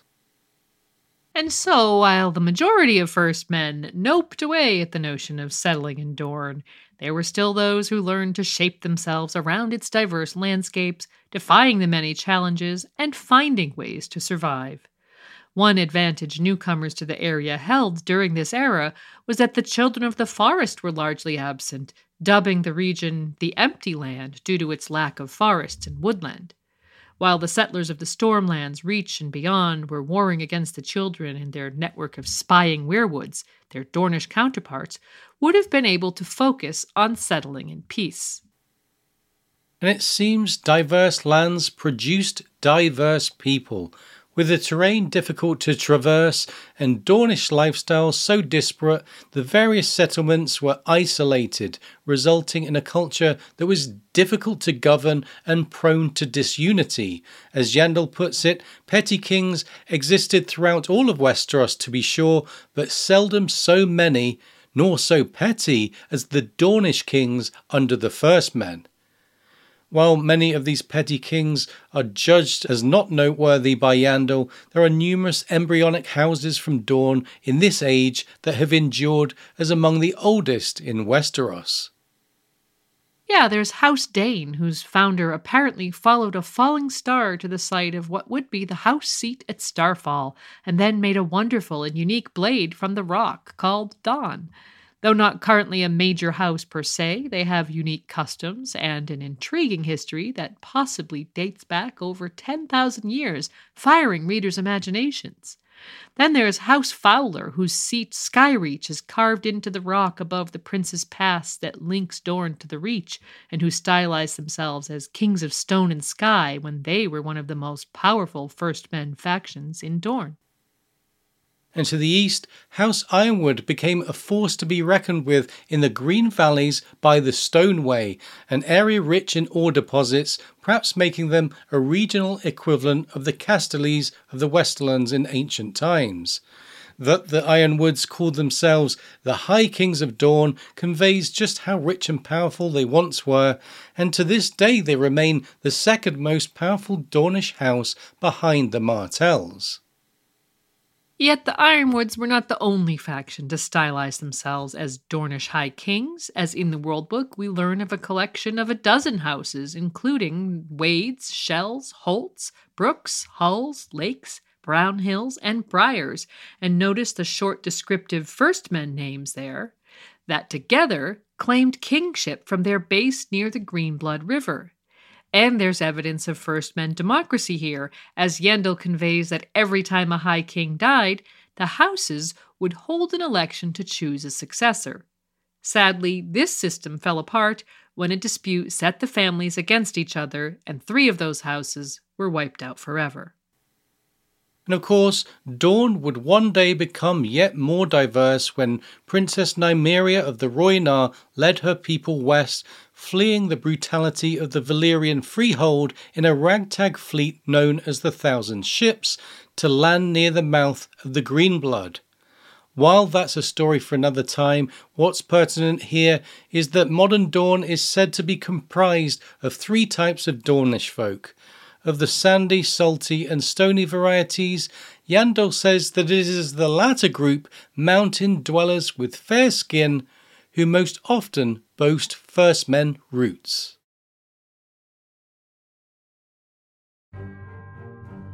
Were the First Men truly first? Most scholars believe they were. Before their coming, it is thought, Westeros belonged to the giants, the children of the forest, and the beasts of the field. But on the Iron Islands, the priests of the drowned god tell a different tale. And with mainland Westeros covered, we shouldn't forget the Iron Isles.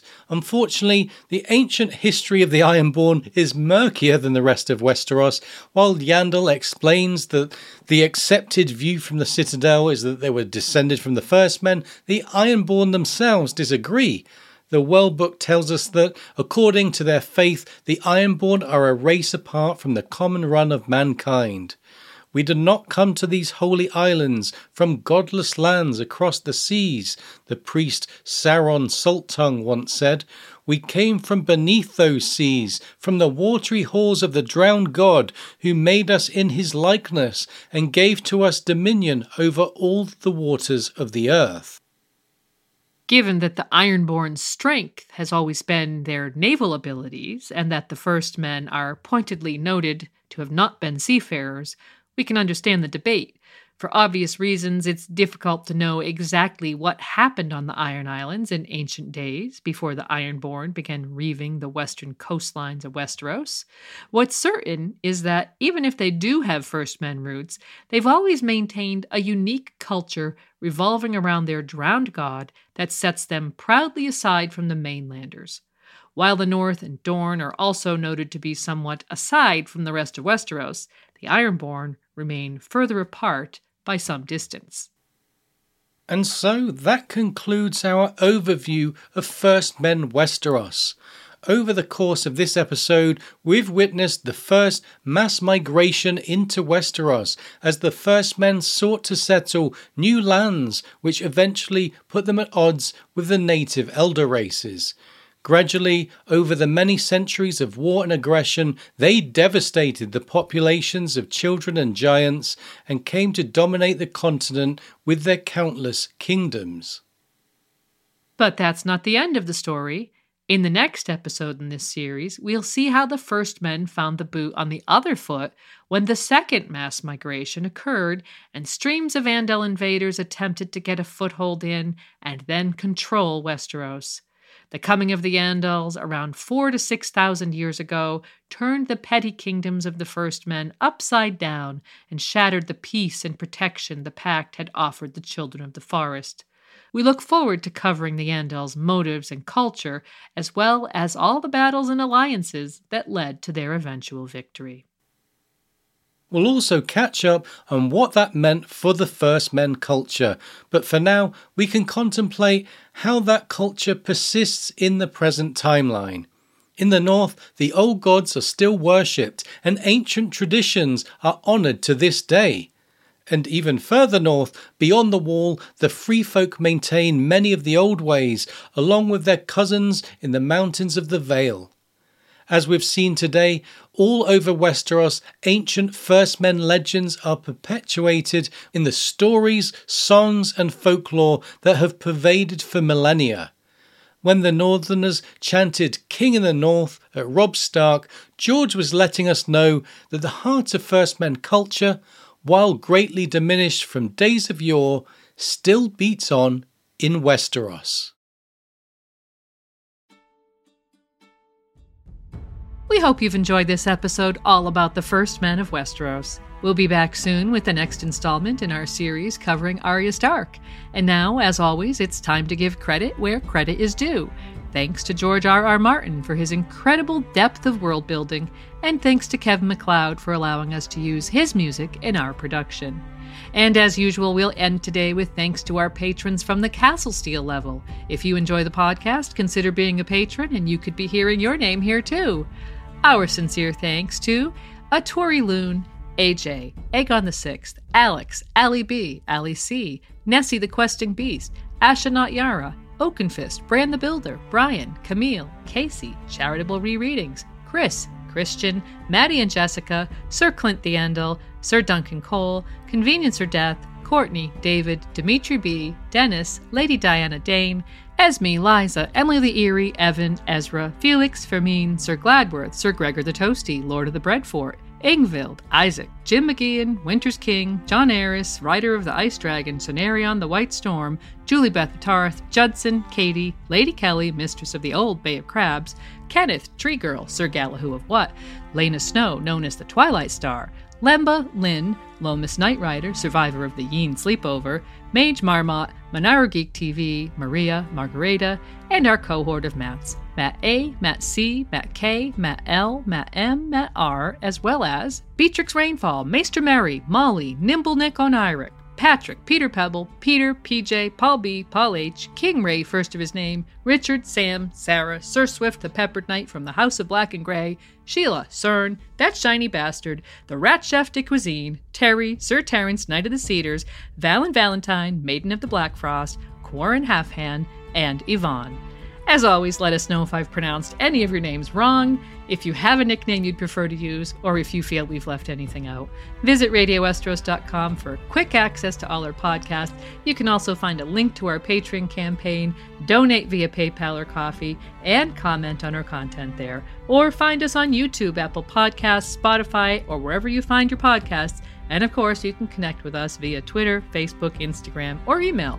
Thanks again for joining us. We'll see you soon with a new episode. Bye for now. Hi, I'm Daniel, founder of Pretty Litter. Cats and cat owners deserve better than any old-fashioned litter. That's why I teamed up with scientists and veterinarians to create Pretty Litter. Its innovative crystal formula has superior odor control and weighs up to eighty percent less than clay litter. Pretty Litter even monitors health by changing colors to help detect early signs of potential illness. It's the world's smartest kitty litter.